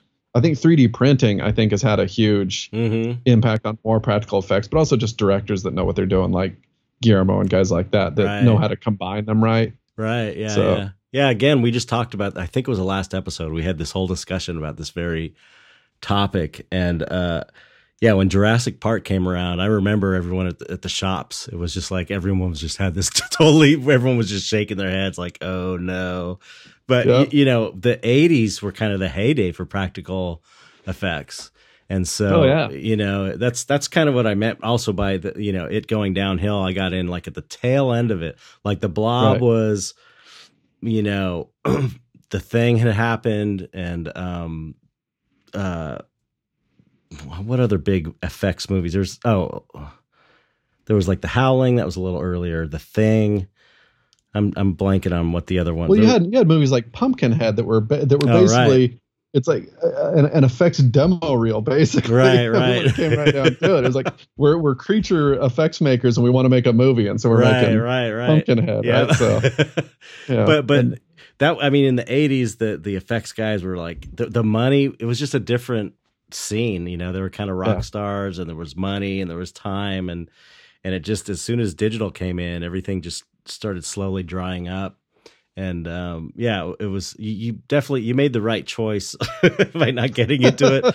Although you know, I I I feel like um, you know, in one way, I wish I would have started my fine art career when I was you know 19, 20 years old when I was working in effects, but it was pretty. It, it, that was my, uh, you know, my Watts Atelier was, you know, sure. twenty years doing life cast. It was so much of it was like a, a you know, a, a, good effect shop is like uh is like an atelier where it's like there's cat body casts all over, and you, you know you're working directly sculpting on faces and you're doing the designs and you're doing molds and casting. It's very much like traditional fine art. Well, from what I understand, the old shops were a lot like uh, like apprenticeships, basically, like the old school, like right, uh, like yeah. Renaissance Renaissance apprenticeships, because mm-hmm. there wasn't really any place for you to go and learn right, how to do this exactly. stuff. So yeah, yeah, you had to learn it on the job. Yeah, I know. Uh, a lot of the kind of the the big guys um, that ended up being big names studied under, you know, uh, Rick Baker studied under Dick Smith, and and uh, right. Rob Bottin studied under Rick, and yeah, because there was nowhere to learn it. So yeah, it's interesting. It's a trip. It was cool though. It was it was it was a it's a good job. It's fun. It, uh, you know, it's cool to have all these different. Back then, you would learn everything like molding yeah. and casting and painting sure. and sculpting. So that was kind of cool, you know. But uh, it just it became more and more like every shop everyone was scrounging for the, the few jobs that were there, and so everyone was under undercutting each other. And oh, we could do it for ha- in half the time. So deadlines got shorter, and quality kept lowering. You know, just the way, basically the way everything is nowadays. When it just becomes about survival, a lot of the fun gets taken out of Yeah, it. exactly, exactly. So that's funny though that, that all those guys. It's just that's that's the effects guy. The the typical effects makeup effects guy is just constantly bitching about the effects industry. That's all we did was complain about how fucked up everything was. It's just funny that they all they all gave you that advice. I can totally see it right now. Well, I, I got to meet uh, uh, Adam. I'm, I'm I'm acquaintance with Adam Jones. Oh, cool. And, and you know, I know you, you you knew him and worked. You even worked with him for a little while, Yeah, right? Yeah. Effect stuff. Yeah. Yeah. And he was saying the same thing. He was like, you know, he was working on Jurassic Park, and he was like, "Yeah, I'm just gonna go off and you know start my band. We're gonna you know tour with the band." And I was like, "Dude, if there's anything that's worse than working in effects, it's music." And of course, you know, he ends up going on to do what he did. I know that's kind of amazing. That's that's the story that I I always hear is that he he you know everybody was telling him don't do it, don't quit this job, don't do it, and he went off and became like a mega superstar. It's pretty amazing. How do you know Adam? Uh, Saint Monsterpalooza again. Oh, really? Yeah, he and uh, uh, um, his his wife Corin uh, came by. Uh, uh, I don't I don't even think they were married yet, but they came by back when it was in uh, in Burbank Oh, right. in the early years. hmm Um, they came by and and you know my work has a a bit of a Phil Hale vibe. I mean, he's obviously a Oh, big yeah. influence to me, He's amazing. and at that time it really did. I mean, uh, my Mm. stuff looked a lot like his, only you know not near as good, but Mm. you know the the the aesthetic was there, and he's friends with Phil, and he came Oh, over right, and started right. talking about that, and and at first I didn't know who he was, and then when he told me who he was, I was like, ah, it's funny because I mean I like Tool's music, but I wouldn't say I'm. Uh, a fan necessarily. Right. I mean, I, I like it, but it's it's not like you know one of the bands I necessarily had their all their albums or anything. But right, I'm a big fan of the videos. right, right. And, you know, that's actually where I know him more from. Yeah, right. is Yeah, yeah, it's the videos, funny. and I had the DVDs with the videos on them and everything. So when that that actually I connected with him more on that level, even though you know obviously I know the music and I right, like it, Right, but the right. videos were actually much more my jam. So. Right, that's so cool. Then we started talking about you know the brothers Quay and all that. Right, started yep. kind of connecting more on that level. Oh, cool. Yeah, that's Yeah. cool. Uh, so, what's Phil Hale doing? Do you know Phil Hale? You know, I I definitely don't know him. I've met him. I met him through Adam once, actually. I, I actually was supposed to go up and hang out with him and Adam once. We were going to paint together, but Oh, I was under a deadline, and I and I, I'm still bummed to this day that I didn't just go ahead and tell my art director. It's like, look, you're going to get this painted a couple days late. You know, I was already pulling an all nighter to get that done. Right. Uh, but uh, I never actually met him through Adam, but the offer's been there a couple times. But I met him at Comic Con twice. Um, and one time he actually gave me a really nice portfolio review, which from what other people I've talked to is kind of unheard of. He doesn't usually do that. So Oh, it was nice wow. that he did. Yeah. Uh, and even gave me a bit of a hard time because again, my stuff was, you know, so obviously influenced by his at the time. Um, but he was super nice to me and really, really cool guy. And, Mhm. you know, we, we sort of did the walk and talk for a little while, Well, that's cool. you know, walk around the convention. So yeah, he was really cool. I had nothing but a good interaction with him. So yeah, he was was- yeah. super cool to me too. I mean, I just kind of said hi to him and at Adam's place, but um, he's a trip like career wise because he Yeah. did all this comic stuff. He's like famous for all these comics, but he's he's he's been able to do the comics fine art thing like maybe in equal measure. I'm not sure. He did that. he's hitting actually kind of all three points. I mean, he's doing comics and then he's doing the kind of, you know, straight up fine art gallery scene where he's painting whatever he wants and then puts it on a gallery show. But then he's also doing the portrait commission thing. right, right. So he kind of kind of is doing, you know, he's he's such a good painter. It's like the Ah, guy can do whatever he wants. drives me But nuts. also, from what I understand, he also like builds award-winning motorcycles and really?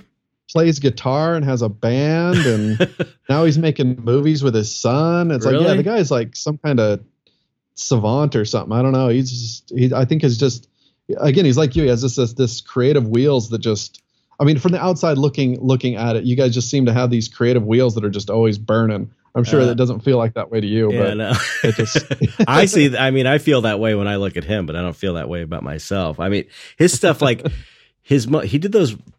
Maybe uh, I forget where he was showing at, but it, it was at the last gallery show I'm aware of that he did.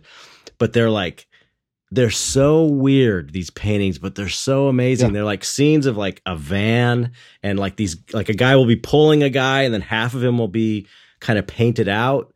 and then or like shifted over to the side. They're so weird, and I'm like, They're like these weird, like sort of semi-erotic car crash scenes. yeah, yeah, yeah. they're really strange. I'm just, cool. like, I mean, I'm- I dig them, but yeah, they're weird. I'm just I'm so envious.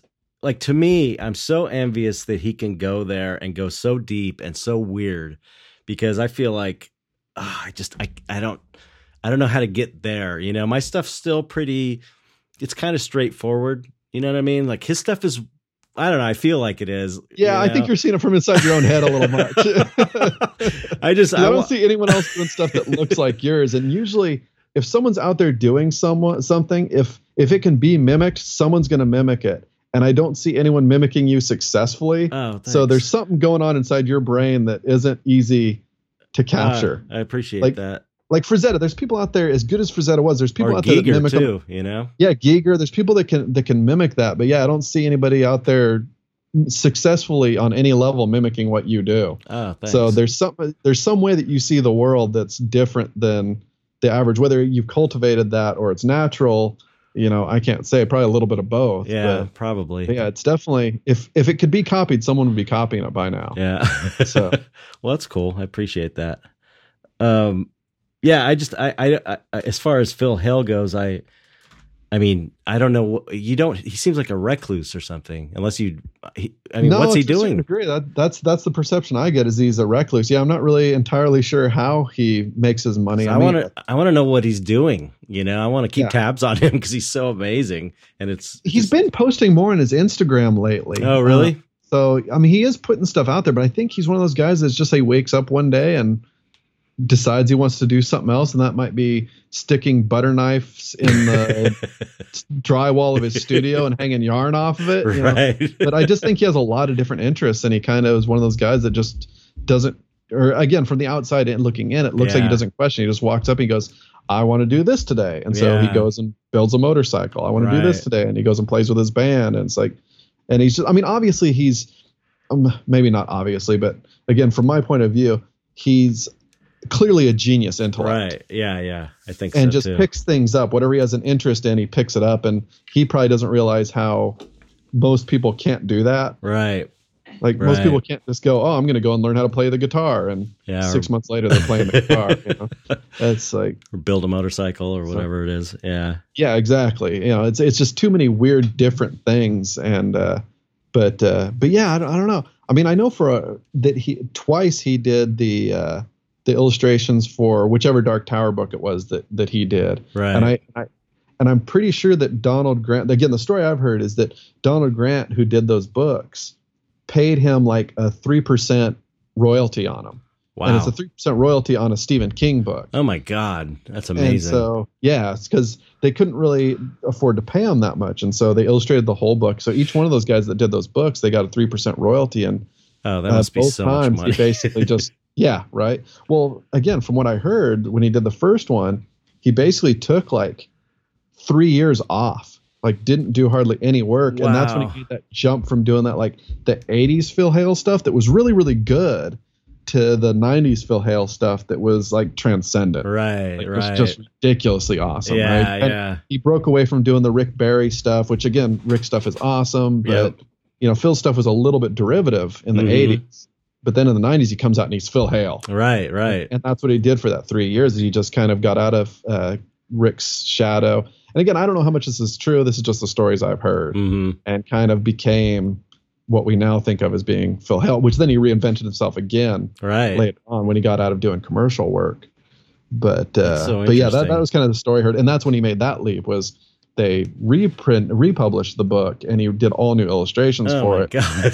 basically did it all over again took another three years and just reinvented himself again so Man, that's something like that is such a, a lucky break. Although he, you know, they, they wouldn't they wouldn't do that for just any illustrator though. You know, that's well that's another weird thing uh, from what i understand is rick's studio was like upstairs from donald grant oh wow. so they knew him they were friends with him uh, donald grant published double memory the first book that they did that was like a collection of both their work Oh back in wow. what, late 80s early 90s whenever Mhm. it was um, so yeah donald grant was like they were friends with him they were like right there so that's why they were rick and phil hale both did you know illustrations for those dark tower books again and all this stuff is just purely Yeah, you know, right. art, art gossip right, Right. but but that, that those are the stories that I've heard, which I'm sure are at least partially true. That's so cool. That's a trip. Yeah, I'm just I I don't know. I don't you know I don't like I said I don't have access to any of these people that would know these stories. So he seems just like this mystery to me. You know.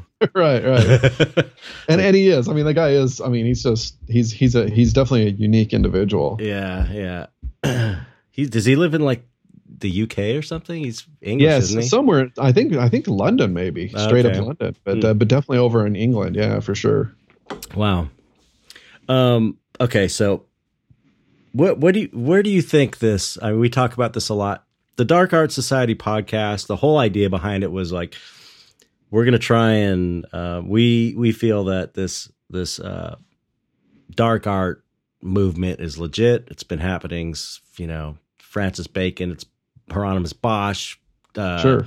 Um. You know all the all the I'm blanking right now, but it's been Yeah, going on Freud, all those guys. Yeah. yeah yeah it's been going on for you know since painting has been happening so um you know it's like it's it's it's a legit art movement but it gets marginalized people don't take it seriously at least you know that's kind of the perception uh it's less like that nowadays i think but Right. you know it started with uh, this guy made this documentary about me this guy Mike Correll and we were we were noticing that there's this huge amount of people in, that are into this kind of artwork, but it's not being really shown anywhere at any big galleries, or it's not considered art or whatever. But there, but it has like the this uh, this popular appeal. There, it is really a big Sure. thing, you know, underground, this kind of underground thing. So the idea with the podcast was okay, let's try and explain to people why it's valid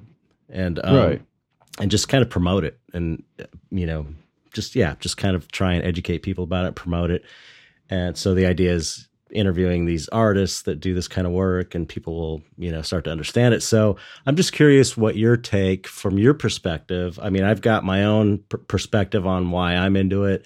And a lot of a lot of artists um, i've interviewed it their their fascination with dark stuff does deal with like trauma or stuff they went through when they were kids. And uh, some Right. people but some people just didn't have that childhood and, and they're just into it so i'm just curious where where you think it fits in your life like why why monsters to you you know It's it's a tough one to answer for sure because I'm not. I, it's I don't remember ever not liking it. I mean, I know I got into that stuff like probably way younger than I should have. um, part of it was because my my dad and his sister were both very. Um, uh, I don't want to say that they humored me because they were into it as well, but they weren't restrictive. Like they weren't worried about Hmm. what I might see. So if my dad went and saw, you know, the thing, you know, and I'm whatever nine years old. yeah right He, would- he would take me to go see the thing. Right. no problem with it, right? I mean, it was it was no big deal. yeah my, dad was the my- same way Yeah, my aunt took me to see Naked Lunch. You know, Wow. when I was, you know, whatever that movie yeah came yeah out. yeah and that was my first exposure to like art house films and how weird stuff could really get because that's about as weird that's as as weird as it gets you know that's like scanners weird right, i mean that's right. that's that's strange stuff. Yep. Um, and i love it. I still love that movie to the to this day. I think it's awesome. It's weird Yeah. but it's awesome. Yep. So I, I think that was a lot of it. it is just i had an interest in it and then i had a couple of adults who were largely responsible for you know who i became not making it taboo not making it weird. I think a lot of people are into that stuff when they're kids but then it becomes taboo and weird and that's how a lot of people see the art too. They think it's about being taboo and weird and it's it's not. It's just it's a visual aesthetic. It's a it's a Right. narrative that we enjoy and pursue. Um, but i think a lot of it i mean as much as i don't want to pin it to this the the the art has become more acceptable as sort of a result of other aspects that are tied to it being more mainstream like tattoos exactly yeah that's what i was gonna you know, say Yeah. when we were kids you know if someone had a face tattoo they Oh were my God. probably an ex-con yeah right? right you know Yeah, and tattoo probably parlors were like super seedy, and you know, yeah, it was weird, right? You were you were a sailor or Right. a dangerous person if you had a if you had a tattoo that was vis- visible, right? right, right. Um, but also even stuff like uh, God, what's what's the um, what's the the store that's in a lot of the malls? Um, Hot topic. Hot Topic, yeah, stuff like that. You know, it's it's it's more that aesthetic is more mainstream and more acceptable. Um, but even even even horror films, I mean, you know, again, when we were kids, like you know, the, yeah, they made a lot of money, but it was kind of almost like pornography. It made Right. money, and but no one admitted watching it, right? Right, right. But now, you know, you know, they remake Friday the Thirteenth, and it's everywhere. Right. You know, it's they're they're advertising it, you know, during daytime television right, right. you know things like that so just that's become more mainstream and i think as a result of that the the art has piggybacked on it and become much more acceptable much more mainstream. You know guys will wear you know a, a shirt with you know the jason mask on it to work you know, on friday. You know it's like no one really bats an eye anymore. And i think that's great. I don't think it should be taboo. By making it taboo that's what makes it dangerous. Right, right. It's like it's not the artwork that's dangerous; it's people's perception of it and Right. making. It's like the art doesn't make it weird; you make it weird. Yeah, exactly. You know, and we're not, you know, people who do the artwork, we're not weirdos. We just like that aesthetic. We like that narrative. And yeah, you're right. Sometimes it's a conduit to help uh, do personal therapy for you know childhood trauma. Mhm. Uh, again, that wasn't the case with me, but I but I have a lot of friends that that is the case. When that's that was just their way of of making sense of the world, of of venting and showing that as bad as my childhood was, there's there's this worse thing out there. and I'm you in know, control of it. even if it's not real. Right? Exactly. And I'm going to make exactly. it, and I'm going to be the one in control of the, the really bad thing. You know what I mean? Right. And to that, I do have that. It's like it, it made sense to me as a kid. It wasn't gray. You know, Right, you read right. comics, you watch horror movies. It's very clear who the bad guy is, and Right. who the good guy is, and it's it's soothing. You know, it's it's relaxing to know that you know it's not so challenging as you go and watch you know some political drama about the Middle East, and all of a sudden you're like, oh, these people that have been demonized in our media, and they're just people. Right. Maybe people that I don't agree with, but they're just people too Right, right, yeah. like and it it it it it it, it makes it hard it Right. makes life hard Yeah. horror movies don't make life hard That's fun- that's- easy. That's so interesting that you say soothing because that's like that's how I feel too. It's so weird, you know, to be soothed by something like that. Um it is soothing though. It feels Yeah. like you know whose side you're supposed to be on there's no question it's Right. like World War II, right? It's like you know, you look at it on the surface, it's like you know which side you're. There's no question. You know, you know who the bad guys are and who the good guys are. You know, the more you look into it, maybe that line gets Right, a little right. blurry, but right. it is one historical moment where you're like, okay, yeah, those are the good guys, those were the bad guys. I think though, even if even if you're um even if you don't have like a history of childhood trauma, I think you know life is scary Yeah, anyway, especially now. I mean, it just gets more and weirder and chaotic and scarier, and just the the idea of being alive and not knowing when you're going to die and knowing that it's coming for everybody that you know and yourself. I mean, that's all terrifying shit, really, when you think about it. So, in the sense, in the way that I think that that is, it's built into being a human. I think that there's an aspect, you know, may I I, I don't know if it's maybe not, maybe not, but it seems like since we're all kind, we all have that fear. It's part of being a human. It seems like we would all have that uh, capacity for appreciation for dark stuff because a lot of a lot of it really is related to death. I think you know, and the fear Sure. of death, and uh, yeah, but the fear of sickness or all all the things that are possible in the world. You know, Sure, but So- I think, uh, and that's another reason why I think maybe it's become a little bit more mainstream now as well, because people aren't confronted by it every day. Whereas if you go back to our maybe not so much our parents, but our grandparents and their parents, death was a regular part of life. You you didn't need to have that fiction thrown in your face right, as well. right. That's true. know, yeah, that's a good so point. Life was horrible. You know, Right. now life is mostly pretty right. good, Yeah, uh, right. historically speaking. yeah, you know, absolutely. you're not you're not going to get polio or die Mhm. of typhoid or you know anything like that. You know, you're not going to get scarlet fever. right. You know, th- these are things that were very real things like 50 years ago. Right, right. That's so And- interesting. Yeah, I never thought about that. Yeah. They were they were like, you know, they were closer to the real shit.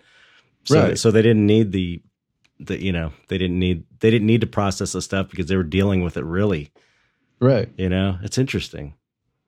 And also, uh, even the regular stories back then were pretty dark to start with. Like you, you read even even Peter Pan, like the original Mhm. stories.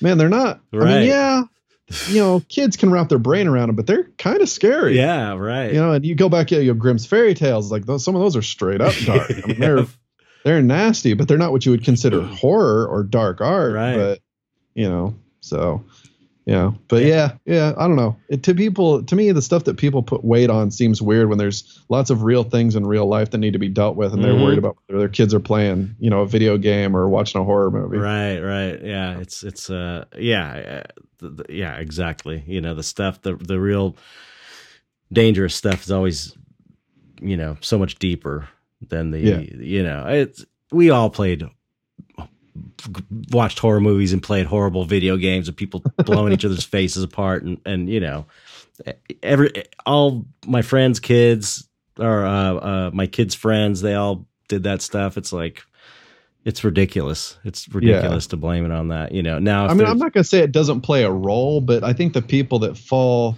that become influenced by that would have just would just be influenced by something else. right. It's, yeah, it's, like it's not that. That's just the form that it took. It would have taken another form if it wasn't that. yeah, yeah. It's like people that you know go cra- go crazy and kill people in the name of God or the Bible. It's like Exactly. you know, it's, it's like come on, people.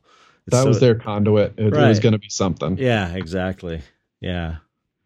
Yeah, interesting. Um you know, uh, uh, one thing I wanted to, to to get back to as well is um you know how we were talking about the fine art thing and you're talking about being an illustrator. Um one thing that I've I've noticed that um nowadays or the last few last few years um the, that you know Frazetta's finally gotten his due he's considered l- like a fine artist uh, so to Sure. speak or, or appreciated like a fine artist. And um i think that uh like when i said i saw your stuff and it didn't i didn't think of you as an illustrator i mean i didn't i didn't really go oh that's a fine artist or oh that's an illustrator. I just you know it's like oh it's great. This is a great painting. Right. but you know i think what makes what makes something fine art is is the context in which in which you show it like if you could take Yeah. any of your paintings that you've done for comic book covers and you put them in a gallery and present it as fine art it becomes fine art Sure. you know so it's i don't know Well, why Jeff, it's Jeff just likes to call it fine illustration. right But yeah, I mean, the, the line's gotten really blurry. I mean, I think both have moved a lot towards the middle. Like, right like you have, uh, you know, people like, I mean, I don't know how familiar you are with uh, the more sort of mainstream fine art movement, but you got people like Mian Situ and Morgan Weistling and Z.S. Liang. And what they're doing is illustration. They're just know those artists putting it in a frame and Mhm. hanging it in a gallery, but it's historical illustration. You know, they're doing historical scenes, but they're doing it the same way an illustrator does. It's no different. right You know, if they were doing Right. mermaids and dragons, it's still the same basic thing. Right. And then you've got just to the, you know, side of that, you've got Donato Giancola who does like Lord of the Rings stuff, but then Right. he's starting to do fine art shows oh is that are he Lord of the Rings. Yeah. So it's like it's not the line gets is really really blurry. Even the gallery that my wife shows in in uh, in Tucson, uh, he every time we go out there, he's trying to talk me into doing some of my illustrations for him. Like he wants me to do like a Frankenstein, you know, a faux Frankenstein movie poster, Hmm. you know, oil paint Oh, cool. hang in the gallery, or do like haunted mansion or something Right. like that. He thinks he can sell. And this is in Tucson. Right. What a trip. Like you know a mecca of western art. Yeah. and he he sees the trends going more towards nostalgia and pop art even in areas like that. Interesting. So yeah it's a, he, he he we talk about every single time i go out there and i go man yeah if i get the time then i'll then i'll do it. Right. But it's it's just a time factor. It's not even that i'm necessarily opposed to it. I think it would be cool to show in the same gallery as my wife does. I'd get a kick oh out of it. that. yeah so Yeah, it's interesting. it's- I, I- it's like it's. I, I think what people are realizing is that, that that there's not really a need for a line to be drawn necessarily. You know, especially with the the blue chip. You know, the guy who duct taped the banana on the wall. I don't know if you've been seeing that around uh, Yeah. Facebook. It's like that is so on it it's its own weird thing and, Right. and they could just have it you know it's like it doesn't it's it's like it doesn't apply to anything i'm doing but but i feel like illustration you know does right so it's like I, I share way more in common with someone like, uh, again, like Morgan Weistling than Morgan Weistling does with, you know, the guys that are, you know, whatever, putting dog poop in Right. the middle of a room. Right? It's like, and people ask me about that sometimes, and I'll go, they'll say, well, what do you think of that? I go, I don't really think anything. It's not, it's not really related to what I did. That would be like asking a plumber what he thinks of what you know a roofer does. Right. It's like well, it's not. It's not. Yeah, I mean, I guess there's a sort of tangential collect, Right. connection, but right. it's not really what I do. So I don't really have. I don't really Right. think about it. yeah right right yeah i mean the, the thing uh, you know I, I think everyone who or most people most artists that have technical ability or who uh, value technical ability just you know feel that can go on and on about how stupid all that artwork is so it's kind of like um you know we all know we all, we all kind of Right. feel the same way in general about it but um uh I mean, it really is a spectrum. It's not a, a this Right, or that. right. Like you can go all the way from purely production. Again, I'm not bashing on it all, but purely production or, oriented photo bashing,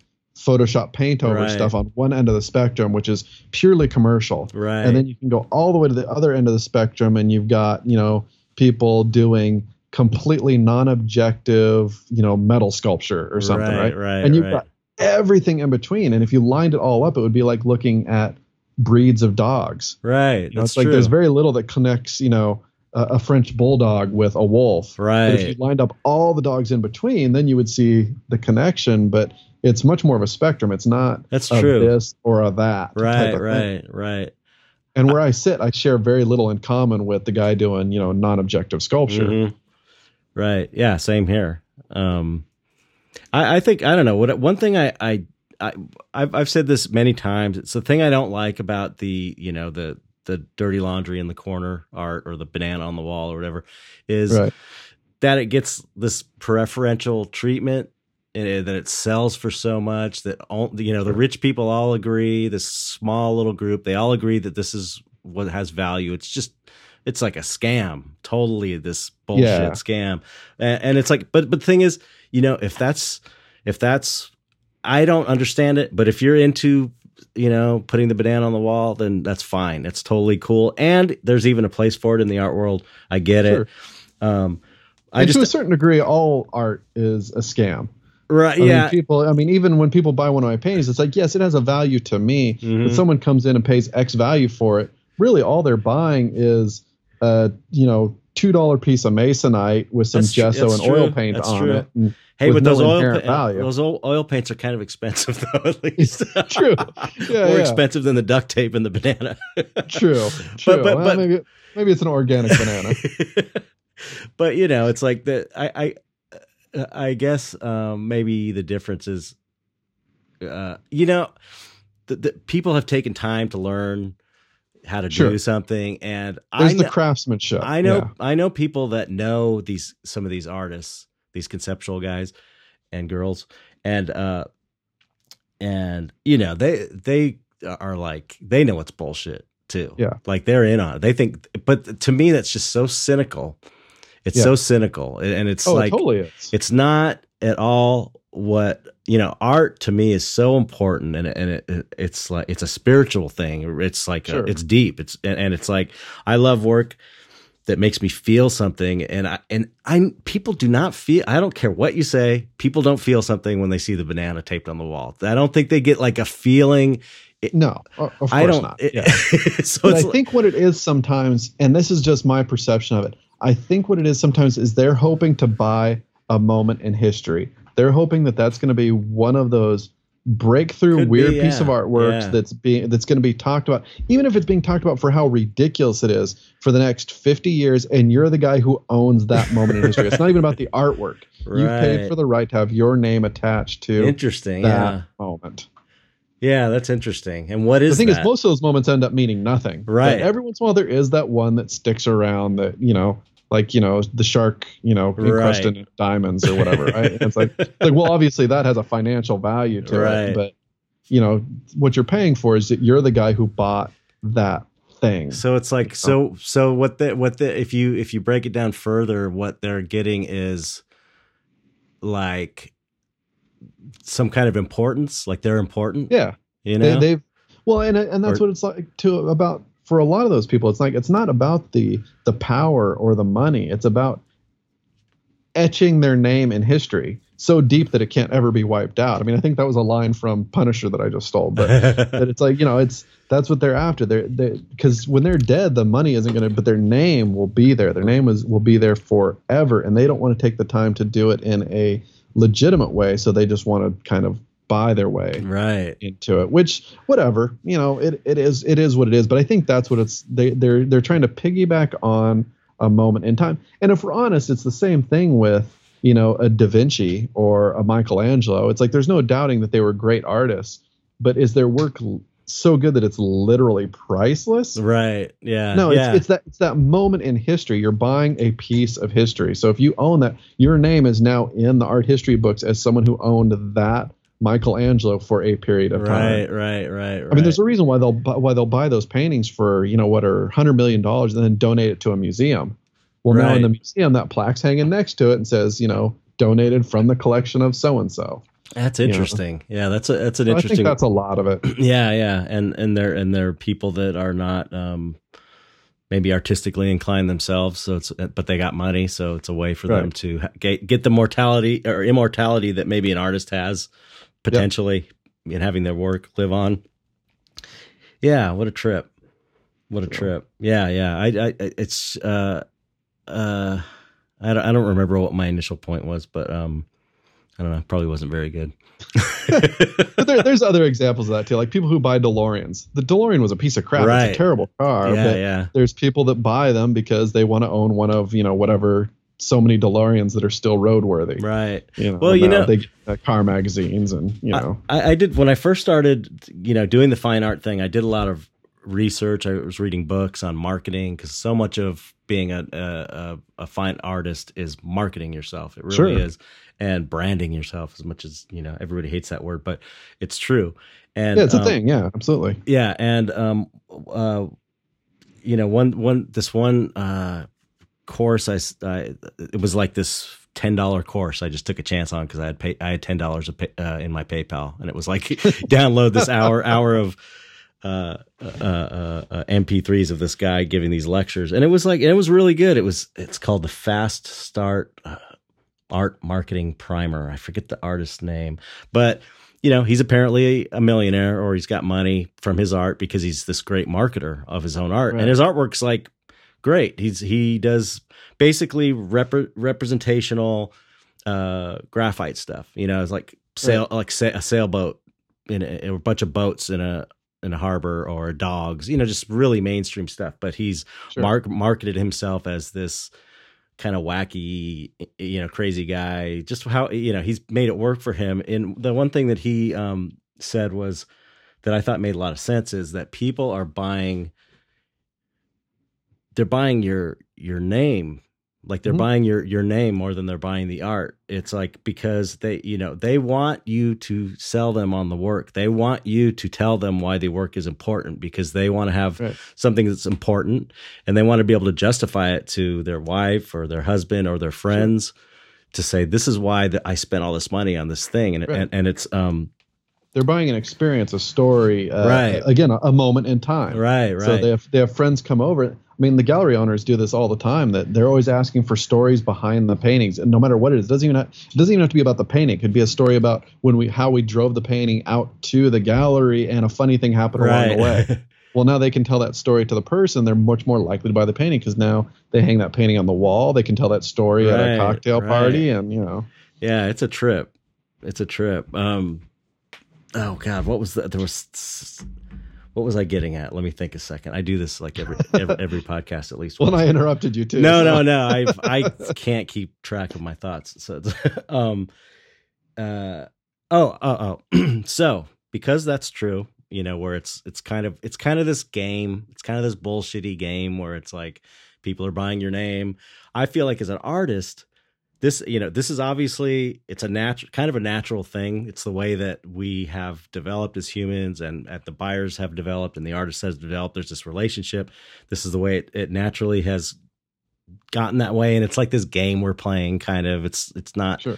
really real in that sense it's like this game but i feel like as an artist the best thing you can do in that situation is just make sure that what you're doing is valid and good you know if Right. if you're if you're at least if you're you know you can play the game but as long as you're in my opinion as long as the work is good or great or you're really trying to make something great then it's cool to play the game you know as long as you know, they might be buying something for for your name, but you personally are making sure they have a really great piece of art that's right. great. You're not just making the art to buy your way into the game. Right. The, exactly. the, the game comes afterwards. There's two phases. There's making the artwork and making it the best and most authentic thing that you can, and then afterwards, then you use that Right. to enter the game. Right. But, but yeah, if you're producing, if you're more interested in being an artist than making artwork, then your priorities are off. right, right. And that's I think a lot of, you know, that happens with a lot of There's a lot of that. you know, and that's that's where it gets bad. That's where art's not cool anymore, I think. Yeah. Um uh what okay, one other thing I wanted to bring up. You know what uh, uh when we're, we were talking about the illustration versus fine art thing, um Mhm. man, I I I love the the some of my favorite paintings of all time are these pulp illustrators. Yeah. Oh my god, it's like that stuff. It just, it, it just. Uh, I forget the the. I got a, a book from an artist that I hadn't heard of before that I think came out kind of recently. It's like this, this Santo or something. It's this illustrator, this pulp illustrator guy. Uh, did a bunch of like mystery. I don't know, like you know, hard boiled mystery. There was a ton of guys out there. I mean, know, I they, know. they just produced so much work that I think a lot of it got drowned out. But there was a ton of great pulp artists. Oh my god! But that stuff just like to me that that's like the pinnacle. I want to be able to paint like those guys because those dudes were such badass painters. Oh yeah, so amazing.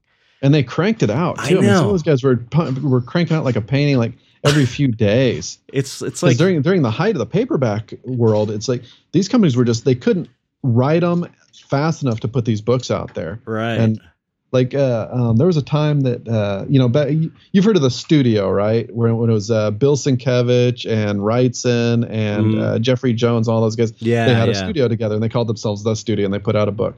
Well i think at one time uh, um, jeffrey jones was in such high demand that wrightson was doing the sketches and then he would paint off of wrightson's sketches because you know wrightson's a sketch right, master. Right. so he would just do these sketches then hand them off to jeffrey jones and jeffrey jones would paint them and they were they were painting like two or three covers a week oh my working god, together like that that's amazing. and yeah and and i mean that was just two guys and they were that's how many books were getting put out there and then you know frazetta was just you know crapping out covers right. Bama was out there doing a ton of them Yep. and, i mean Bama would do like book covers over a weekend because he worked in a studio and he would be doing all the work during the week and then he would take on extra work and go home and paint them over a weekend and it's like james Bama stuff and it's like how the hell did you paint that in a weekend yeah, that I don't get that. I don't get. I mean, I would never think that he was a fast painter.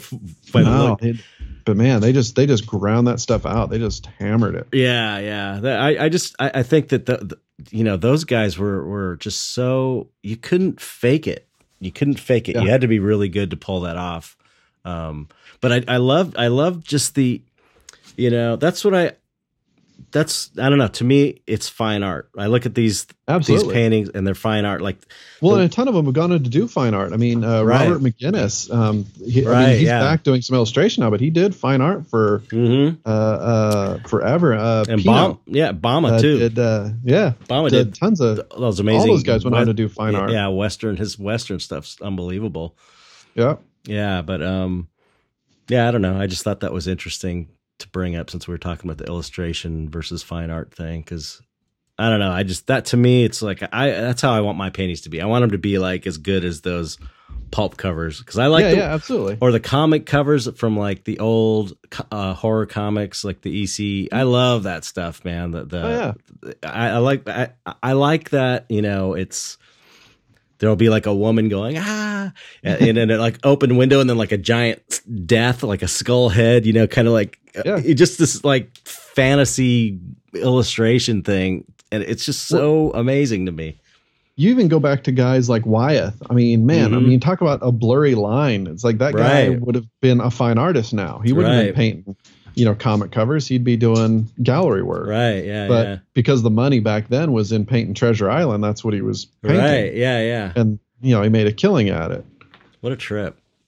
So Yeah, I don't know. I just think yeah, the the the whole I don't know. It's all art. It's all Yeah. art. and, and it's nice to see that line getting really, really blurry with, you know, uh, galleries like Copro and places Mhm. like that, where it's like it's like, well, what is that? You know, it's I mean, you you you do your shows there, and you uh, uh, the group show that you put on every year. The um, Conjoin. yeah, conjoin. Yeah. It's like you look at that, and it's like, well, that's most a lot of that stuff could easily be either or both, Right. Or you know, neither. It's like it's like it's you look at that. It's like if I were to define that show, I don't even know. Other than Dark Art, I don't know how I would define it. Right. It's- Right. which is great. I think it's awesome, and that's that's the stuff I like. But even walking into like again galleries in Tucson, you walk in and there's stuff that you're like, huh. Like there's a there was a guy that I just saw when we were just out there dropping off some paintings at my wife's gallery, and there's a guy in there basically doing Gil Elvgren paintings of cowgirls, Hmm.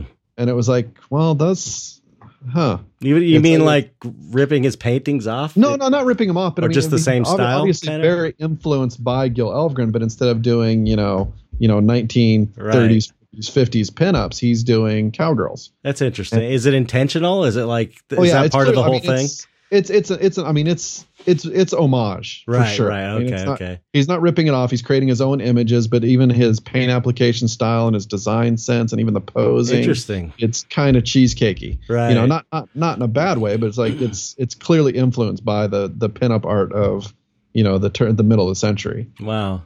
So it's just interesting to see that that's everything. Again, the lines are just getting really blurry. It's But not, he- he's presenting it as- He's presenting it as fine art, and yeah, Yeah. what fine art, Western art. That's that's it is interesting. That's cool. Yeah. So yeah, it's just it's just neat. I mean, not again, you know, a lot of it's not my thing, but I just I'm happy to walk in and see the fact that it's getting really uh, mixed up. Yeah. You know, Yeah. it's, it's not there. The line almost doesn't exist anymore. Yeah. I keep on saying it's blurry. It's not even blurry. It pretty much doesn't exist anymore. Yeah, right. Uh, I know what my point was. Here's the point I forgot that, that I was that I brought up is that um, the the thing that I like about dark art and about illustration and just the kind of the stuff that we're into versus the banana on the wall is the um the that regular people can understand it Right. you know, because I'm a regular person. I grew up in San Pedro, which is like blue collar longshoreman town. You know, it's like Right. I it and and it, and I, and that banana on the wall stuff is is is it makes people feel dumb. I think. Yeah. That's what I don't like about it. Aside from the price tag and the preferential treatment, it's like it makes you feel stupid for not understanding it. And and I don't Well, again, craft makes sense to everybody. Even if you don't like right. Rockwell's work, you can look at it and admire it for the craftsmanship yeah, that's involved. You go, okay, Yeah. I'm not into you know cheesy Americana. I mean, I am, but some people might not be into cheesy Amer- I love- I Americana. love but you look at it, Rockwell's and it's so well done. Yeah, yeah. Even you know, and the, and the thing is, like, it's like this with horror movies too. You have to accept the reality they're presenting you in order to get to get into the movie. Right. It's like that with Rockwell. It's like you know, we we know that that's not the way America is. But Right. if but if you like put all that stuff aside and go, okay, I'm going to look at it from that perspective. It's amazing. Everything about it is perfect. It's like the you know if you you know get get outside of the you know politics or even though he was like you know he was all for civil rights and stuff like that still he was Right. presenting this really white american happy Sure. mom and dad and apple pie if you put aside the politics and stuff and just look at it for what he was going for and how he Yeah. did it it was fucking absolutely perfect and amazing and, and i can do that i can set all that stuff aside and and just it just it's mouthwatering work You, you can criticize the target, but you can't criticize his aim right right right exactly. because he's nailing it. I mean, he's Yeah. hitting Oh, exactly yeah. what he's going after. Yeah. It wasn't an accident. yeah right And right It's also stuff like you know, I like almost all horror movies because I'm a horror fan. Right. But almost anybody can appreciate the thing. Almost Right. anyone can appreciate Carpenter because he's a master. He's a Right. master storyteller. Yep. It's like it doesn't have to be horror. Right I mean, he delves into you know screwball action adventure with uh, Big Trouble in Little China, and it's still awesome, right? Yeah, It's yeah. like the guy knows how to make a movie, Yep. and so his movies, you know, Halloween, The Thing, you know, uh, all that stuff, it, it gets elevated because of his skill level. Right. You don't need to be a horror fan to Right. appreciate right. how well made the movie is. Yeah, yeah. Uh, that's always so- that's been like also my personally my aim for doing what I'm doing is like I I, I feel like you know because all that like the fa- the Basil Gogos famous monster horror uh, famous monsters covers, all that Sure. stuff. To me, was just you know, it still is like so. It's fine art. It's so Oh, great. it's amazing. Yeah. Yeah. So for me, doing the monster portraits and stuff, it's I always felt like um, I'm, I was trying to elevate the subject matter so that so that it's it can still be monsters like the stuff I loved when I was a kid and grew up on, but it can be considered uh you know fine art or spiritual or you know what I mean and have that like extra thing. So I'm always feeling like, I'm trying to elevate horror or monsters and stuff. Yeah, yeah, absolutely. You know. And I uh, love it when people look at my work and say, "Man, I'm not really into into horror, but that's Right. a really good painting." Same that's one of the biggest compliments someone can give me. Right. Yeah. Yeah. Same here. Uh, did you ever see Assault on Precinct 13? John Carpenter's first. Yes. That movie's great, man. And that's like, you know, it's kind of horror in a way, but not really. It's more like a Western. Well, yeah, it was it was based on uh, God, what was the Yeah. um, trying to not Red River. It was uh, well, anyway, whatever the the one uh, John Wayne Western. It Right. Was, it was based on that John Wayne Western. It's uh, it's almost beat for beat. Is it? I've never, I've heard that, but I've never seen it's it. So similar. Yeah, it's really really and and since then it's been remade a bunch of times, including in the second season of Punisher. They did an episode that was pretty much Assault on Precinct Oh, 13, really? almost almost exactly. I mean, to the point where it was a clear homage. Wow. They did an Assault on Precinct 13 episode, that's cool. and it was one of the better episodes too. It Really? was really good. Yeah. Yeah. I haven't seen the remake. I'm afraid to watch it because I, Yeah, I, I don't think I've seen the remake. If if if I did, it wasn't good enough for me to even remember seeing it. So The original one's so good though. It's so good. Oh, it's So- great. I Yeah, love that. phenomenal. Yeah, it's so creepy too. I love the it's just got such a creepy mood to it. Um well, we're coming up on two hours, so I should let you go, man. That that was a great conversation. I'm bummed we didn't get to talk more horror movies though, but um maybe I can have you back on sometime and we can talk more more horror. absolutely, man. Just, yeah, let me know anytime, and we'll set up a time to do it. Cool, man. And also, if I don't know if you're interested, not to put you on the spot, but Conjoin 10, which is our 10 year anniversary, is coming up in February. If you have a piece laying around that you want to show, you're welcome to Yeah. show in it for sure. And and Yeah, um, absolutely. and we uh we did the dark art first official dark art society group show where we had you know people that have been on the show and and other I don't know people in the dark art realm that are doing really great work. We just wrapped that show for the first official one, but you know if we do one again next year, I would definitely want to have you in it if you're into it. At Copro Yeah, Gallery. absolutely. You know, that'd be awesome. Yeah, I mean, you you got my contact information, so anytime something like that comes up, just send me the information. And if I've got time to get something done, or if I've got something laying around, I'd I'd be honored. Excellent. Awesome. Yeah. Well, thank you again for for coming on. I appreciate it, taking the time. It was super fun. And um, like again, I'm so glad to have you on our side. We need more people like you on our side. The dark art world needs more people, more artists like you on, on our side. you know what I I'm don't saying, plan on right? going anywhere. So yeah, absolutely. Cool. All right. Well, thank you everybody for listening and uh, appreciate your support. If you want to support the podcast, you can go to patreon.com slash dark art society and you get the podcast a day early, sometimes two days early. And you get into the secret Facebook group, which I'll add you to. I'll add you to the, the secret Excellent. Facebook group. And um, it's for Patreon subscribers and people, guests that have been on the show. It's a really cool little group, people that are just totally into uh, this stuff. And, Cool. uh, and we have a new website you can get entry into that, which is like a membership thing through the Patreon. So you can join for as little as a dollar a month. And that's it. So thanks so much, Eric, for coming on. Really Oh, man, it was a pleasure. Appreciate it. Um, all right, let's say goodbye to everybody. Goodbye, everybody. Say- Goodbye, everybody. Thanks for listening. yes, thank you.